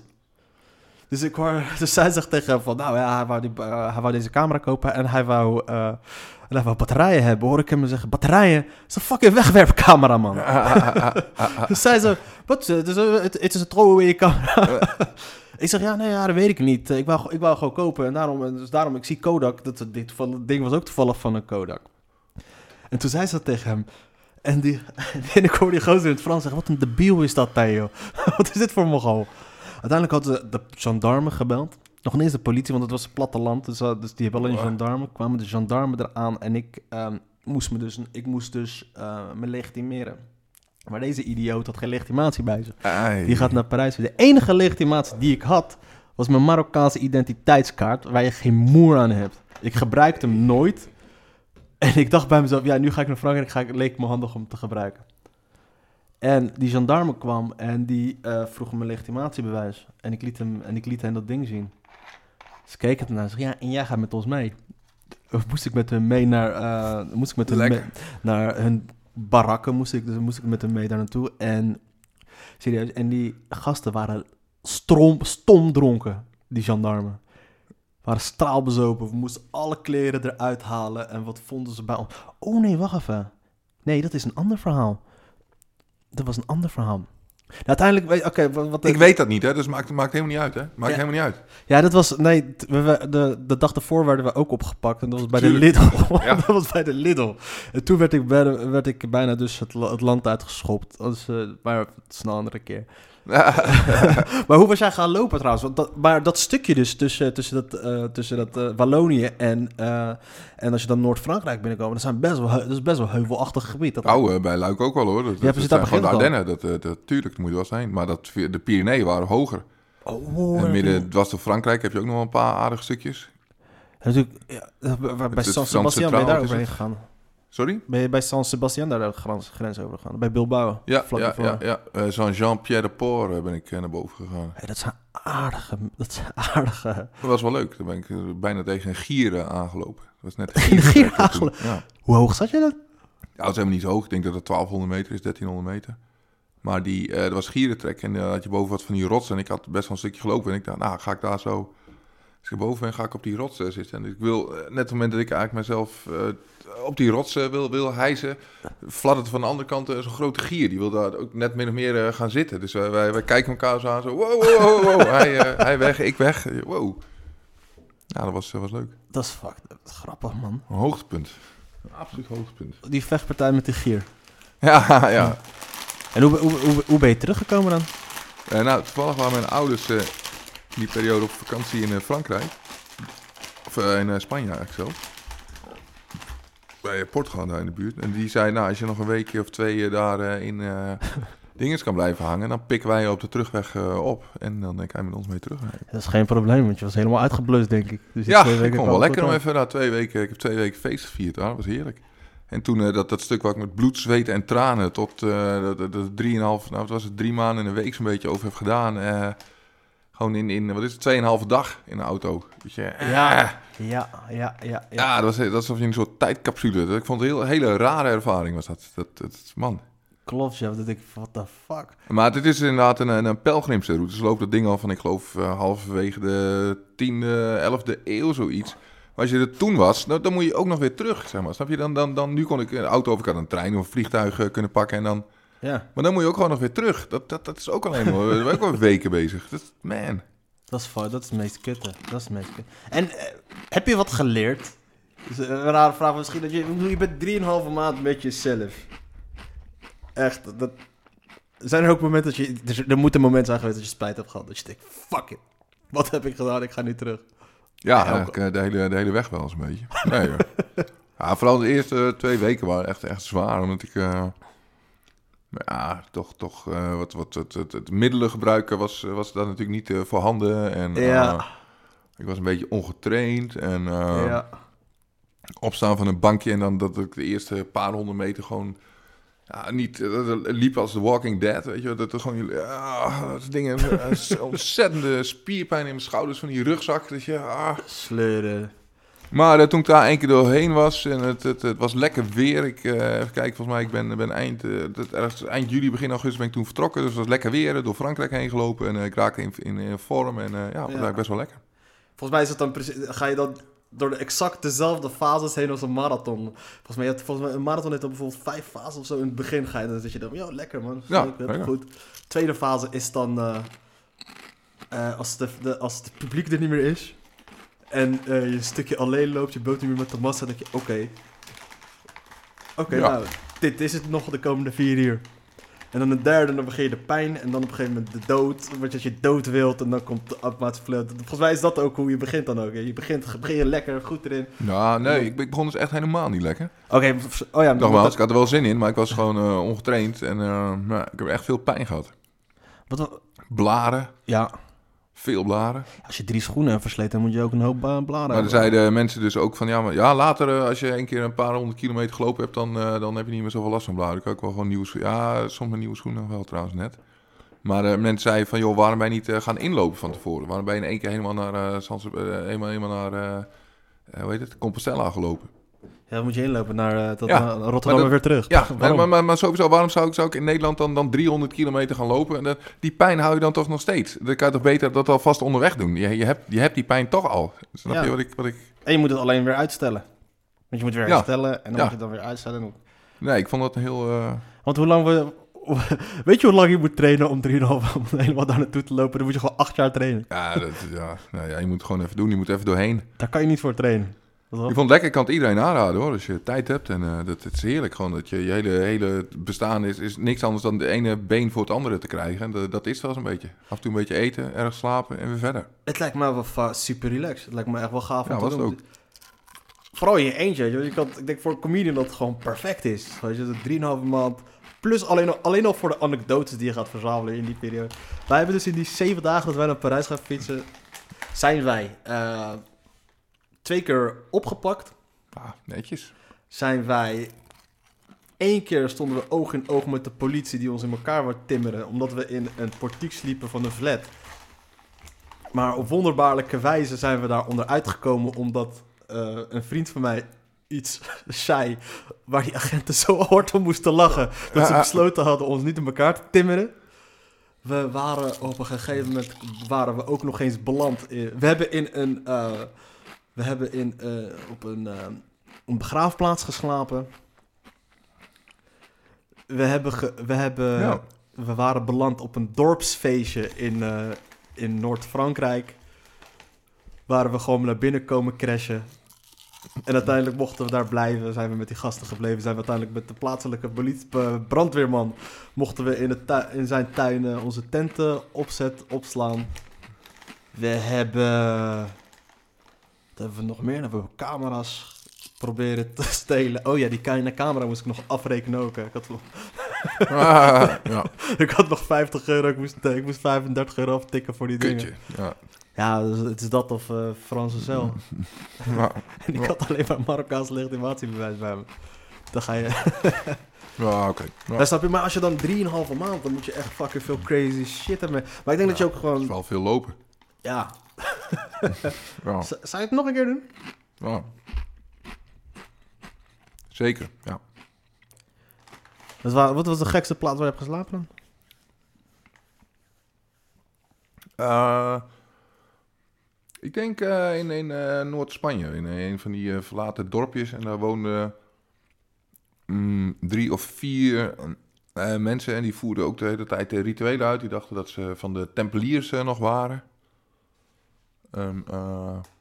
Dat was wel bijzonder. Die hadden daar een soort herberg voor pelgrims. Ook kijk, hè? En dan mocht je er ook gratis slapen? Of? Ja, sommige gratis, andere kleine bijdragen. Of betalen voor het eten. En die waren wel bijzonder. Die deden wel aparte dingen. Hield je een dagboek bij? Ja. Heb je die nog? Die heb ik nog ergens liggen, joh. Ja. Lees je die nog wel eens terug? Nee. Is toch wel lachen om te doen, nee? Ja, misschien wel, ja. Maar ik heb het nog niet gedaan.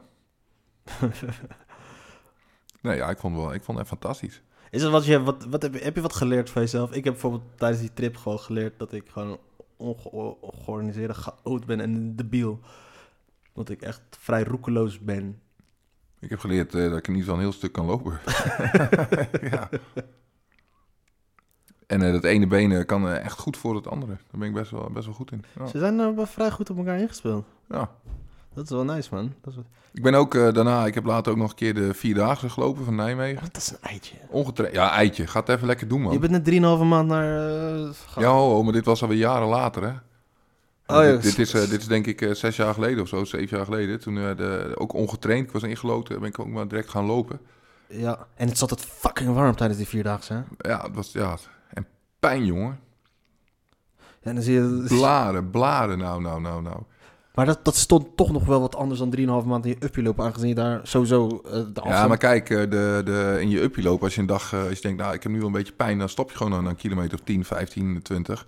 Maar bij zo'n 4 dagen moet je gewoon 4 dagen achter elkaar 50, hè. Je moet 4 dagen 50.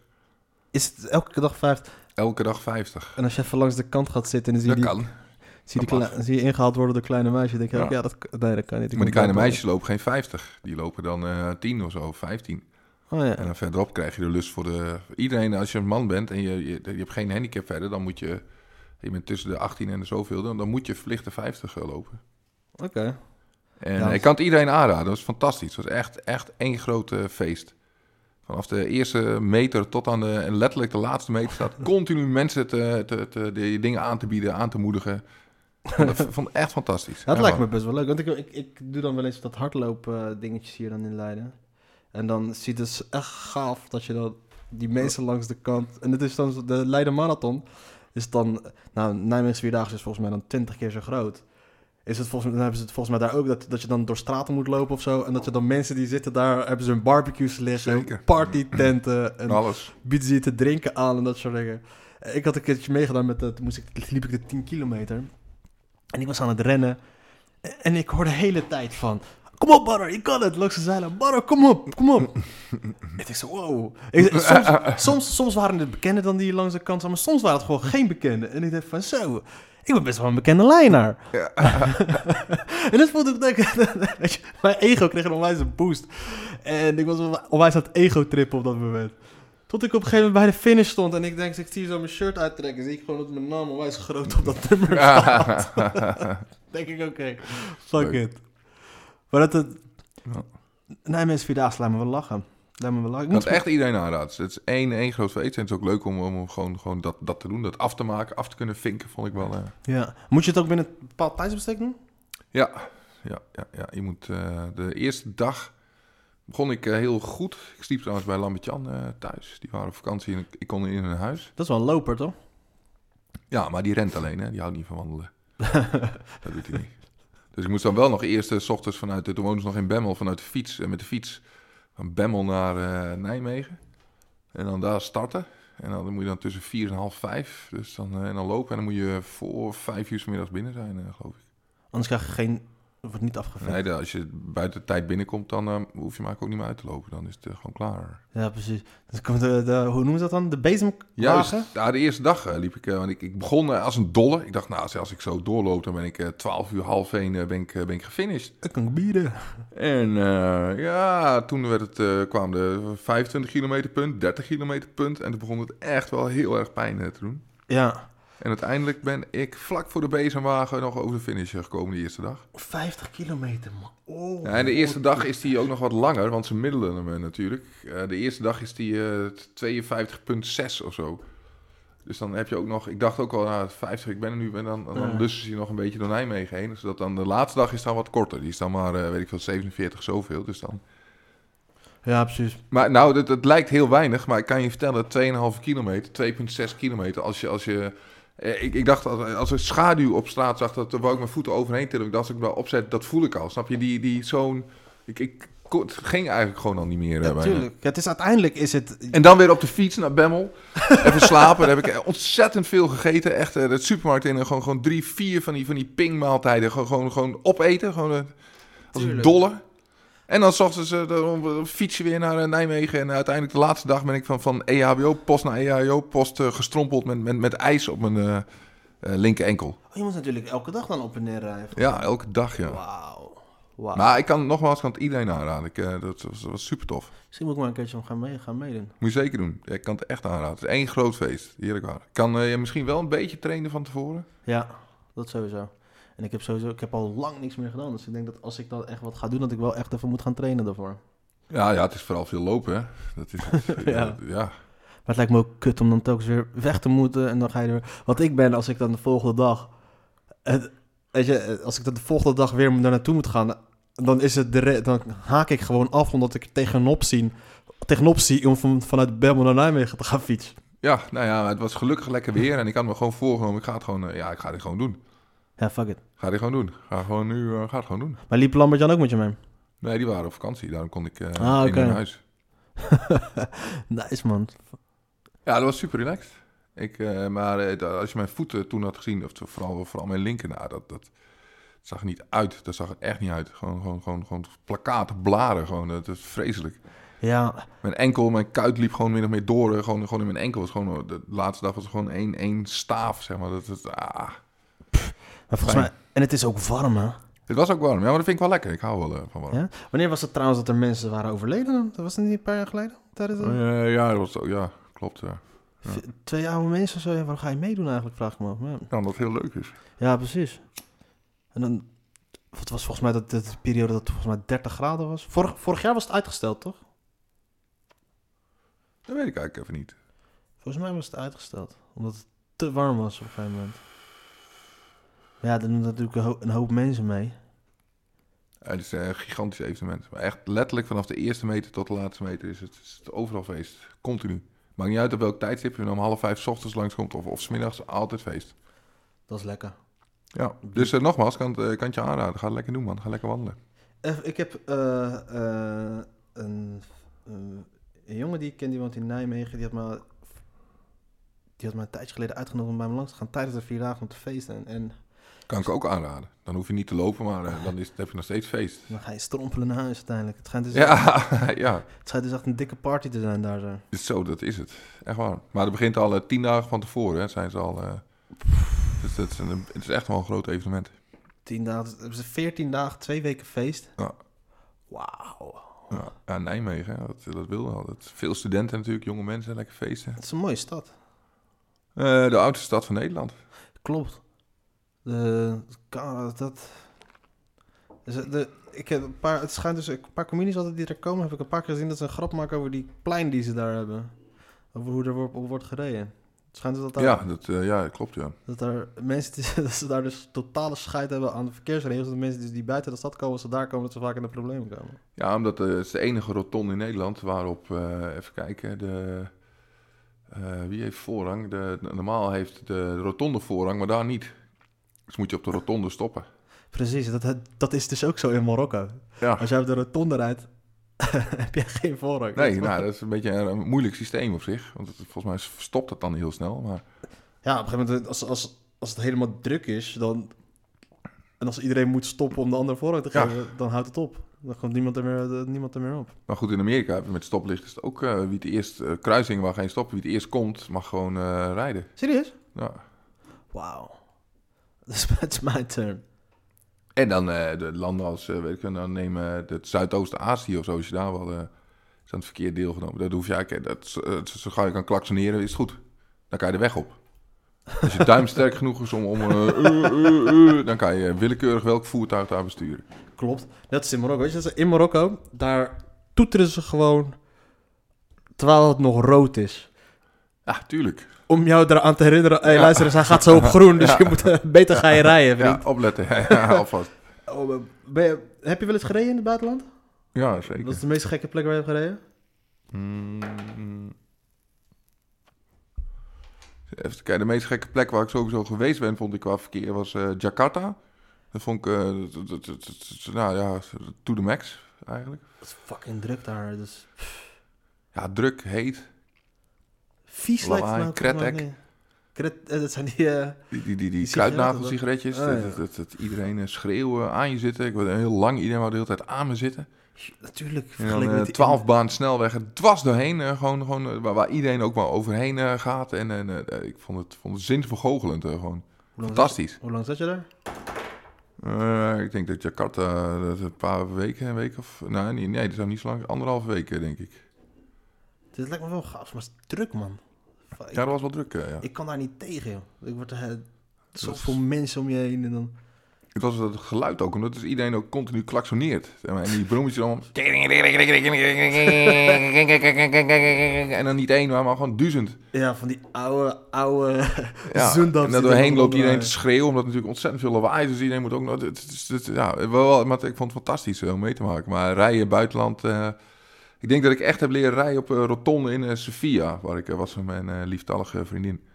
En dat wij daar niet uit de ring kwamen tijdens de spits. Knijterdruk ook. En dat de straat waar we in moesten, er stond toch echt heel duidelijk een verboden in te rijden zijn. En toen we daar voor de 4e keer, 5e keer langskwamen en ik zat te vloeken en zij zat te huilen. En godverdomme. Te huilen zelfs? Ja, zij moest wel met huilen. Ja, het schoot echt niet op. En toen zag ik dat de hele tijd Spanjaarden wel gewoon die straten inreden. Dus echt stond twee van die borden van niet. Ja, die Spanjaarden... Ja, fuck it. Dus ik ben er ook ingegaan. Er waren echt 2 minuten later zonder bij ons hostel. Was het goed. Weet je. Hey, die Spanjaarden die hebben echt schijt qua autorijden. Ik heb het meerdere keren gezien in Spanje als ze inparkeren. Tik, tik, tik. Tik, tik, tik. Als het boeit niet. Nee, maar ja, god. Ik weet de Parijse periferie. Dat is ook een ramp. Man, ook daar parkeren ook, dat is gewoon om een beetje ruimte maken. En je moet zelf natuurlijk ook wel weer kunnen bewegen. Als dat hier in Nederland zou gebeuren, mensen worden helemaal gek. Weet je, voor briefjes je moet achterlaten. Ja, ik vind Nederland sowieso...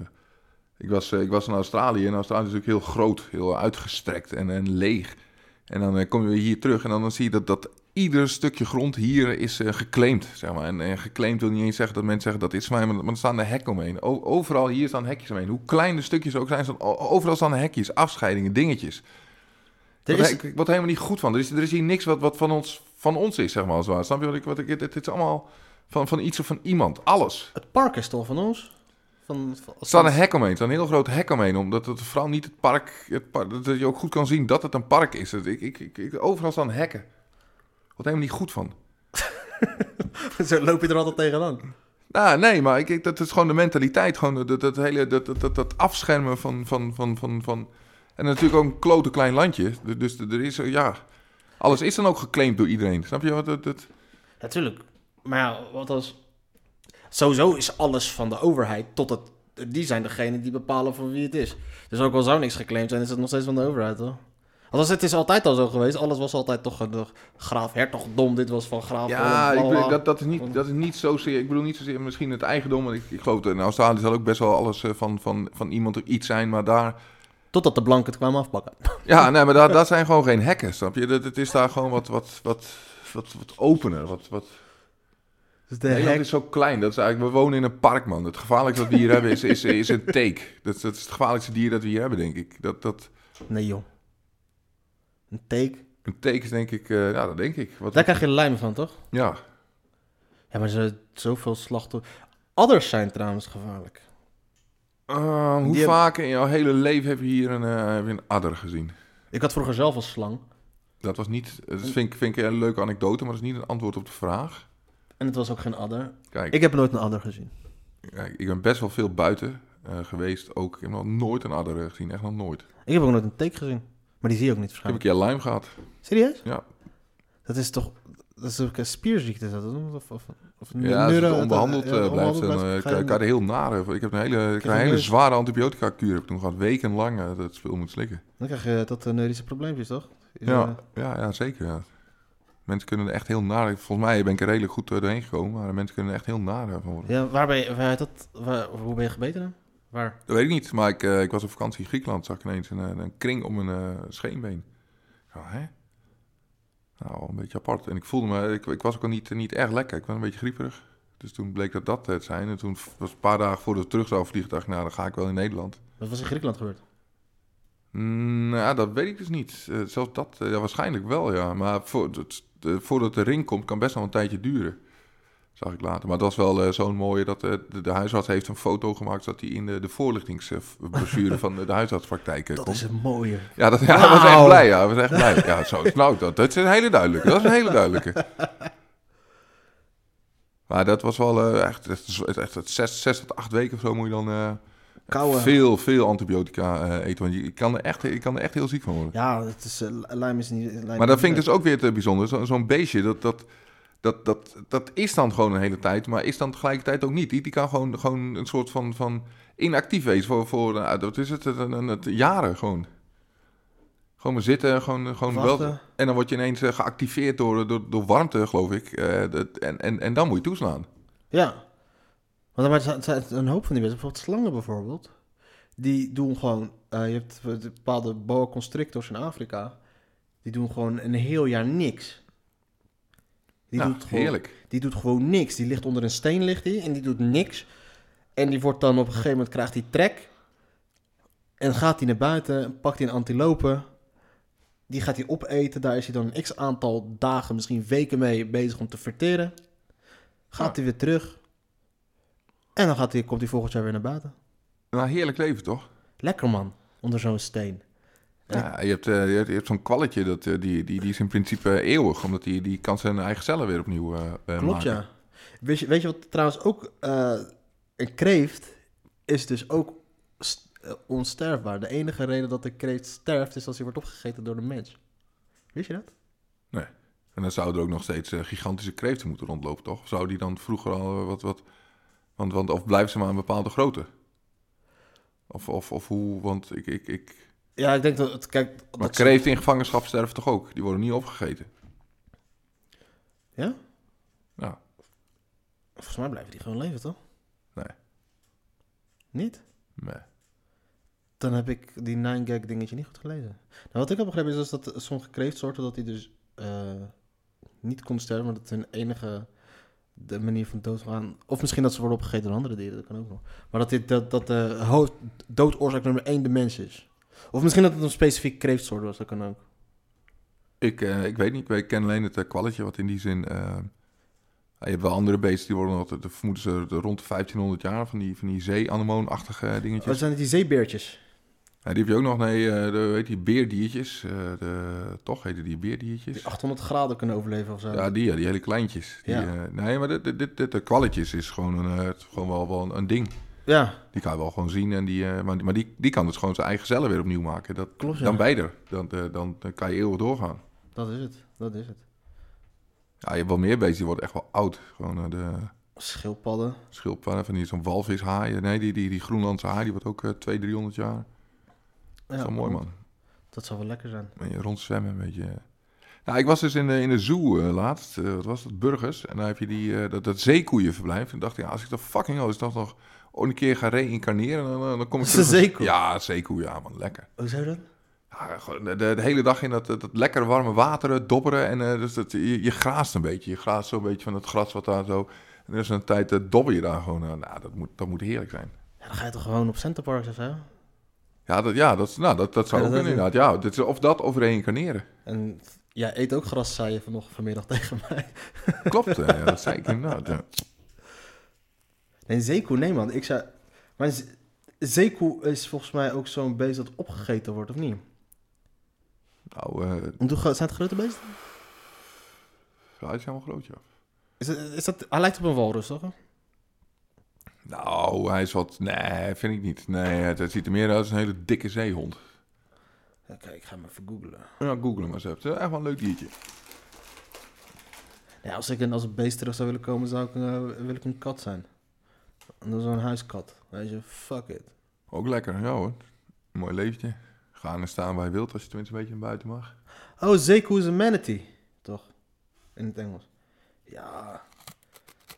Waarom heet het een zeekoe? Want het lijkt meer op een hond. Het lijkt meer op een hond dan een zeehond. Toch? Kijk eens. Ik vind het meer op een hond lijken. Nou, ik zie wat je bedoelt. Niet op een zeekoe. Nou, gewoon zoiets. Gewoon terugkomen als zoiets. Dat je een hele leven lang in 30 graden water mag dobbelen. Een hele dikke speklaag. Dus temperatuur is geen issue. En gewoon, oh. Ik had dus vroeger een boa constrictor. En toen ik hem had gekocht, nodigde ik vrienden van mij uit om te komen kijken. En een keer had ik een neef van mij uitgenodigd. En die neef van mij was een wijze zwever, weet je. En ook zo'n wijze stoner. En die zat op een gegeven moment, zit hij daar naar die slang te kijken. En hij kijkt mij zo aan en hij zegt van... Deze slang, die heeft in zijn vorige leven zoiets kuts gedaan... die bij jou. Dat hij nu als reïncarnatie bij jou is beland. Nou, lekker dan. En hij zit zo te denken... En op een gegeven moment hij zei, ik weet het. Ik weet wie dit was. Dit was Adolf Hitler. En toen heb ik mijn slang Adolf genoemd. Want ik had hem in de eerste instantie Bokito genoemd... omdat hij na de eerste dag was ontsnapt. En nice. toen dacht ik van, nee, mijn slang heet Adolf. Hé man, we zijn al 1,5 uur aan het opnemen. En waar is die nu dan? Ik weet het niet. Ik weet niet waar die is. Ik had hem op een gegeven moment... ik woonde op kamers hier in Leiden toen. En toen was ik op een gegeven moment... ging ik terug verhuizen bij mijn ouders. En mijn moeder zei, deze motherfucker komt er niet in. Ja, dat zegt ze dan, hè? Dus hij stond eventjes in de schuur. En toen had ik hem aan een vriend gegeven. En die vriend heeft hem weer aan een andere vriend gegeven. Ja. En het is... alsof je praat over een computerspel. Het was een fucking slag van 1,5 meter. En die was van de een bij de ander. Maar ik weet niet waar die is. Geen flauw idee. Dus Adolf is dood, denk ik. Ja. Arme beestje. Ja, maar het was echt niet goed. Maar het is, wat ik heb gemerkt is... Het lijken makkelijke dieren om te houden... omdat je ze maar 1 keer in de 2 weken hoeft te voeren. Maar het voeren van zo'n beest is zo vet... Je gooit er een levende muis in, weet je, en dan zie je dat. Weet je, dat is gewoon vet om die jacht te zien. En mijn vrienden vonden het ook vet. En dat was het gewoon echt om de 2 dagen... kwamen de vrienden naar me langs. Die kochten gewoon zelf muizen. En dus zeiden ze van, ja, kom man, we gaan hem voeren. Dan gingen we daar naar zitten kijken. Hoe die, dat ding, en dat beest werd op een gegeven moment zo vet en zo gestrest ook. En hij raakte nog eens gestrest natuurlijk. Omdat hij continu dus met de muis bij me dat ding. Dus dat beest werd helemaal getikt. Plus, ik had hem ook nog eens, dit terrarium, want ik op de grond gelegd. Waar ik dus heel vaak langskwam met stofzuiger of met mijn voeten en dat soort dingen. En op een gegeven moment dat beest werd helemaal psycho. Weet je, telkens met zijn hoofd tegen die wand aan. Als hij dan iets langs zag lopen. Helemaal gek. Uiteindelijk. Dus ik denk dat hij dat is doorgedraaid later ook. Zonde. Arme beest. Ja, arme beest. Ja, ze mogen die, ik vind ook niet dat ze die zomaar mogen verkopen. Ik liep gewoon een winkel binnen en ik had hem gewoon gekocht. Ik liep ermee naar buiten gewoon in een zak. Ja, dat is toch wel wazig. Nee, dat arme beest, man. Ja. Het zijn wel mooie beesten. Ah, dat is een ander verhaal. Dat zijn wel mooie beesten. Maar je hebt van diezelfde lijp als die tijgers gaan houden. Of je bent helemaal gek. En een neef van mij, die had een aap meegenomen uit Marokko. Ja, dat is ook kutje. Ja, dat moest je dus niet. Die heeft hem gewoon echt meegesmokkeld uit Marokko. En die heeft hem... Dat ga je toch niet doen, man? Nee. Zo'n beest, als hij jou te pakken krijgt, jongen. En dit zijn van die berberaapjes. Dat zijn van die kleine aapjes. Die heb je ook volgens mij op de apenhul hier. Zo. Dat zijn van die dieven. Wij zijn dieven. Die gaan in je zakken graaien, dat soort momenten. Volgens mij ook, wat heb je hier, Burgershow of die apenhul of zo? Ja, apenhul heb je. Daar heb je ze dus ook. En dat zijn allemaal, die springen op je af en die jatten alles uit je zakken. Ja. Maar uiteindelijk, in gevangenschap worden ze ook helemaal getikt. Ja, dat is zeker als ze alleen zetten in zo'n kootje. Snap je? En dan heb je toch ook je hebt vaak van die verhalen van die vrouwen die worden aangevallen door een chimpansee. Hij wordt helemaal stukken gescheurd, man. Een beetje man. Die gooit deze tafeldas door de ruimte heen als je niet oppast. Die beesten zijn crazy. Ik heb een keer een documentaire gezien over chimpansees. En dat was... chimpansees die gaan dus gewoon op oorlogspad, hè. Ze hebben dus dan bepaalde gedeeltes dan waar... Ze hebben dan een bepaald territorium, een bepaalde stam. Die heeft dan een territorium. Klopt. En die hebben dus gewoon... die kunnen dus gewoon oorlog hebben met een andere stam. Kunnen ze gewoon ruzie hebben. Of ze zijn gewoon... Ze hebben geen problemen met hun. Of ze hebben wel problemen met hun. En als ze problemen met hun hebben, dan gaan ze gewoon... hun opzoeken om te knokken, maar dan ook echt elkaar vermoorden. En dat is een gozer die heeft dat ooit een keertje gefilmd. Ja, dat is vaag bezig. Van National Geographic. Hij was iets anders aan het filmen. Maar op een gegeven moment merkte hij dus onwijs lawaai en dat soort dingen. En hij zag dus een groep chimpansees die onwijs agressief en die was ergens naartoe. Die waren ergens op weg. Hij ging ze volgen. Bleek dus dat ze dus op jacht waren naar andere mannen, andere chimpansees. En die hebben ze dus gewoon helemaal bruut, gewoon echt met vuist hebben ze die gewoon doodgemapt uiteindelijk. En die gozer die zat, die National Geographic documentaire, hij zei, ja, ik heb in Irak gezeten, ik heb in Afghanistan gezeten en ik heb in Libanon gezeten. Hij zei, maar dit was het meest angstaanjagende wat ik ooit voor mijn leven heb meegemaakt. Gewoon echt met vuisten lopen ze elkaar dood te schoppen, die beesten. Ze zijn ontzettend sterk ook nog eens, hè. Dus dat... Hé man, die knock you the fuck out. En ja. Het zijn ook gewoon fucking psycho's, die beesten. Maar het zijn wel mooie dieren. Ik zou er niet eentje moeten willen hebben. Ook geen tijgers. Nee, liever niet. Nee. Ik heb 3 konijnen, dus ik vind het mooi genoeg. Snap je? En een kat, meer dan genoeg. Het meest linker wat een konijn kan doen is die andere konijn krikken. Ja, dat is exact wat er gebeurd is. Ja. Nou, toen had je er 3. Ja. Hé man... Patrick, we zijn nu 1 uur en 40 minuten aan het draaien. Ik vind het wel mooi. Ik wou er nog een uurtje bij doen. Doen we dat. Waarom niet? Oké. Maar dat is goed. Wat doen we? Waar speel je nog wat te pluggen? Ik zie die jongens van Reuterpuppy dat doen. Daar moet je naartoe gaan trouwens, man. Leuke show. Reuterpuppy podcast, ken je? Nee. Van Dave, Lida, Jean, 7. Leuke podcast is dat. Ik ken ze. Maar zoals al eerder gemeld... Ik kijk vrij weinig. Groot gelijk. Sommige dingen zijn wel leuk. Jawel, maar om dat te weten moet je eerst heel veel zien. Hè? Om dan te weten welke wel of niet leuk is. En dan moet ik alsnog alles kijken. Anders moet je het maar aannemen van. Nou, dat doe ik zeker. En ik zie wel af en toe pakken wat ik... Ik kijk gewoon heel weinig. Ik ga zo even een foto maken die ik even ga maken voor de voorbeschouwing van de podcast. Maar leuk dat je er was, man. Superleuk, ja. Ik vind het altijd leuk om jou weer te spreken. Ik vind het altijd leuk om jou weer met jou te spelen, man. Ja, vorige keer was ook leuk, ja. Niks blijft leuker dan die ene keer dat we naar Friesland gingen. Friesland was ook mooi daar, met dat gekke tentje daar. Wauw, man, dat was echt lachen. Waar was het ook alweer dan? Bakken? Nee, dat is Noord-Holland. Nee, ik weet het niet. Het was een fucking pokkenend. Om vervolgens niet te spelen. Maar ik heb nog nooit zoveel plezier gehad naast een optreden. Ja, we hebben gelachen. Ja, dat was zeker top. Nou, dankjewel, man. Ben je woensdag niet in Hofman? Voor een gongshow? Nee. Wanneer speel ik weer? Ik speel volgens mij in februari. Speel pas weer heel veel. Dus ik neem niet in Hofman. Kom je nog kijken dan? Ik weet het niet. Weet je het wel of weet je het niet? Nog niet. Ja, hoe moet jij spelen dan daar? Ja. Ik zag laatst wel dat er... Een beetje eng is dat, hè, gongshow. Het publiek kan dan wegstemmen, hè? Ik had in Rotterdam meegedaan. 31 seconden. Netjes. Netjes, hè? Dat is toch 25 meer dan de vorige keer. Ja. Netjes. 31 seconden. En het was echt zo slecht. Het was echt... Dus het publiek had gelijk. Het publiek had groot gelijk. Het publiek heeft altijd gelijk. Dus, want waarom was het slecht dan? Ik kom daar naar binnen. Ja, A, ik deed net de comedy. B, ik kwam er binnen alsof ik Theo Maas... Wat gebeurt daar nou? En ik kwam er binnen alsof ik Theo Maas was. Ja. En... dat is geen Marokkaan, toch? Nee. Dat is een beetje een Najib, kan ik hier. Snap je? Ja, maar daarom denk ik dat ze die link niet... Nee, maar ik liep er binnen alsof ik... ik had ook zo'n attitude van, joh, ik ga dit even doen en dat soort dingen allemaal. En dan prikken ze snel doorheen. Ja. Nou, eigenlijk toen je begon te praten was het eigenlijk wel over, toch? Ja, toen was het van, joh... ik maakte 1 grap over Ajax, Amsterdam. Het was in Rotterdam, nou, dat vond ze niet leuk. Nee. Eerst eruit. Nou, voor ik het wist lag ik eruit. Dat is echt gênant. Dat is echt fucking gênant. Maar het zijn wel leuke dingen.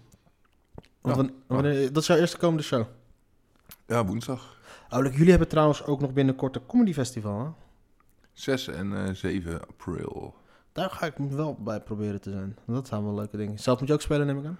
Dinsdag is de TCA. Nee, wat is het? De Talent Award. Ja. Spannend. CTA, Comedy Talent Awards. Ja.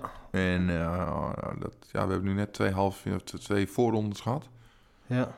Belooft een mooi jaar te worden. Ik had voor vorig jaar stond ik in de halve finale. Dat is niet doorgaan. Ik ben benieuwd, vorig jaar twee terechte winners. Vincent Voetvinker vond ik ook wel een grappige gozer. Ja, daarna nooit meer iets van gehoord. Hij doet natuurlijk veel in België, maar... Ja, hij is een politieagent dus, hè? Ja, hij is politieagent, ja. Nice, leuk. Maar zit je ook in de jury? Ja. Nou, nee, wacht even, dat zeg ik nou wel zo hard. Nee, ik ben niet jury. Nee, ik MC, sorry. Oké, nice. Ik MC een van die halve finales. Oké. Zijn er nog trouwens nog... weet jullie al welke namen er allemaal nog komen naar het festival? Ik hoop El Bel. Is dat diegene gast waar jullie het net over hadden? Ja. Dat is die Engelsman, New York, Amerikaan uit Londen. Ja. De moeite waard. Vorig jaar had je toch ook die ene donkere gozer? Ja. Die, hoe heet die? Ja, ik wou net zijn naam zeggen. Hij heeft een hele mooie naam, heeft hij. Hij heet... We zoeken het op. Nee, we zoeken het helemaal niet op. We moeten het weten. Kutje, hoe heet hij nou? Het is niet die Dame Baptiste, hoor. Ja. Was hij het? Ja. Dame Baptiste. Die speelt deze week in Comedy Café, volgens mij. Dat zou wel leuk kunnen, ja. Nogmaals, El Lubel. El Lubel. Ja, ik ben benieuwd, man. Jij en Farbod waren er enthousiast hoe ik over hoorde praten. Ik ga maar even... Ik heb zijn naam opgeschreven. Zo'n andere vorm van comedy eigenlijk. Hij zingt er ook bij, zei je toch? Zijn eerste 6 minuten zijn alleen maar zingen. Alsof je een puppet... hij bespeelt het publiek echt een puppetmaster is hij. Dat is mooi, man. Dat is echt kunst als je dat kan. Want hij... I am singing... And I see you thinking, why is he singing? Oh, somebody is laughing. Two more people are laughing. Dat is gewoon observeren en dan zingen. Ja. Dat is een lachwas. Ja. Ik zie dat in Nederland, zie ik dat Anwar, die heb ik een keertje, die is daar goed in. Het publiek gewoon zo met random dingen gewoon fucking laten lachen. Hetzelfde iets gewoon 28 keer achter elkaar herhalen en mensen erom laten lachen. Dat is, als je dat kan, dan ben je gewoon echt super. Nou, ik ben wel benieuwd naar die gozer. Ja, ik was echt wel geïnspireerd. Ik dacht, jeetje, goed man. Waar zou je spelen? Speelde die bij jullie? In het comedyhuis? Ja. Ja, nogmaals, ja, hij sloot af. Ik dacht eerst, toen ik hem zag, toen wist ik niet dat hij dat was. Dacht ik, oh kut, een zwerver er binnen. Die jongen die zich verkeerd, die zoekt iets. Maar dat bleek dus de afsluiter te zijn. De main act. Ja, de main act. Hier is die. Nou, wat leuk. Mooi man. Nou, dan sluiten we hem af. Patrick, ik wil je bedanken. Ik wil Farbod bedanken voor zijn... Ja, ik vond het superleuk dat hij er toch even was. Ja, dat was gezellig. Nou, hij had vandaag het Leids Cabaret Festival voor ons. Ja. En hij kwam daarna even langs. Altijd gezellig. Hoe had hij gespeeld? Had gespeeld, ja. 20 minuten gedaan. Dan houden we maandag op die dag. Maar had hij goed gespeeld? Volgens hem wel, zelf wel. Ik was er niet bij. Ik zat voorrondes, dus dit is hierop wat hij beoordeelt. Ja. Oh, spannend. Zij wordt maandag of die door is. Spannend, maandag. Is het maandag 29? En dan is het... het is volgende week. En dan is het door naar de halve finale of zo. Ja. En dan gaan de finales... Spannend. Ah ja, altijd zeggen ze spannend. Volgens mij zeggen ze dat al... Casper van der Laan doet mee, volgens mij toch? Oeh, dat is wel een goeie. Ja, als iemand van de Comedy Train meedoet, die winnen hem meestal wel. Ja. Die winnen meestal wel wat. Ik vind het lang niet altijd terecht, maar ik vind Casper persoonlijk vind ik heel fijn om naar te kijken. Omdat ik hou natuurlijk wel van het absurde. Dus dat, hij is grappig. Ik vind hem wel grappig. Ja, ik ook. Hij heeft dan ook een paar dingen die... de interval. Ja. Die blijft leuk. Ik heb hem zo vaak zien doen, hij blijft leuk. Ja, die is ook leuk. Ja. Ja, die naam vind ik ook leuk. Logisch, want ik kom zelf ook met mijn naam. Welke was het dan? Ja, dan gaat hij ook Casper van der Laan. Casper van der Laan. Casperos van der Lanos. Oh ja. Ja, die heb ik hem zien doen. Ik had hem ook een bit gezien met... ik heb hem een keer als MC gehad op zo'n show. Het was geweldig, man. Dat was een geweldig MC. Dat heb ik hem nog nooit zien doen. Ja. Dat was echt super. Ja, ik ben benieuwd wat het gaat worden, man. Maar ja, voor mij zijn alle ik heb alleen bekende namen dan. Meestal af en toe komt er dan een naam tussen die ook goed schijnt te zijn, maar die ik dan niet ken. Dus maar ja, daar is Leids Cabaret Festival volgens mij voor, toch? Ja, we zullen zien. Nou, ik denk dat Casper een goede kans heeft. Ja, dus, zullen zien. Dus, Nou, dankjewel, Bert. Ja, graag aan. Sluiten we nou af of blijven? Je hebt nu al een paar keer geprobeerd af te sluiten. We blijven eigenlijk iedere keer gewoon weer door praten. Dus ik ben heel benieuwd wat er nu gaat gebeuren. Ja, ik zit nu te kijken naar de... Ik hoop dat ik alles heb opgenomen. Dat is echt nog maar de vraag. Ja, dat hoop ik ook. Ja. Want ik heb die eerste show, Ik heb gewoon 2 shows verneukt. Dat is gewoon echt best wel fucked up. En de eerste heb ik overnieuw gedaan. Dat was met Niels en met Farbod. En toen daarna heb ik met die jongens van de Reuterpup, die heb ik gewoon verneukt. En die moet ook weer gewoon opnieuw gedaan worden. Dat is kloten. Ja, dat is echt kloten. Waar zitten die jongens dan van de Reuterpuppies? Die zitten qua locatie of qua media? Wat ze gebruiken? Nee, gewoon locatie ook. Ze doen het vanuit Dave's woonkamer. Valida's woonkamer. En... Het is een leuke podcast, man. Het is echt een leuke podcast. Wat maakt hem zo leuk dan? Ja, die 3 bij elkaar, die zijn helemaal gek. Die 3 zijn gewoon gek. En dat is, die behandelen dan wat actuele thema's, ja, dat soort dingen. Je moet even een stukje zien dat Davy is dronken, die gaat over rapperboef. Dat is echt geweldig. Ze hebben nu dan hun klierkwartier, hebben ze. Ze hebben normaal dan een show van 1,5 uur, weet ik veel, of 1 uur nog wat. Dus. Maar nu hebben ze het verdeeld in kwartieren, dus klierkwartier. En deze klierkwartier rapperboef staat op hun Facebookpagina. Oké. Dus dat, nou, luisteraars, dit was Patrick Meijer. Farbod was er ook. We sluiten hem af. Peace! Oké, het staat erop. Ah, lekker man. Goed gewerkt. Dankjewel. Goed gewerkt.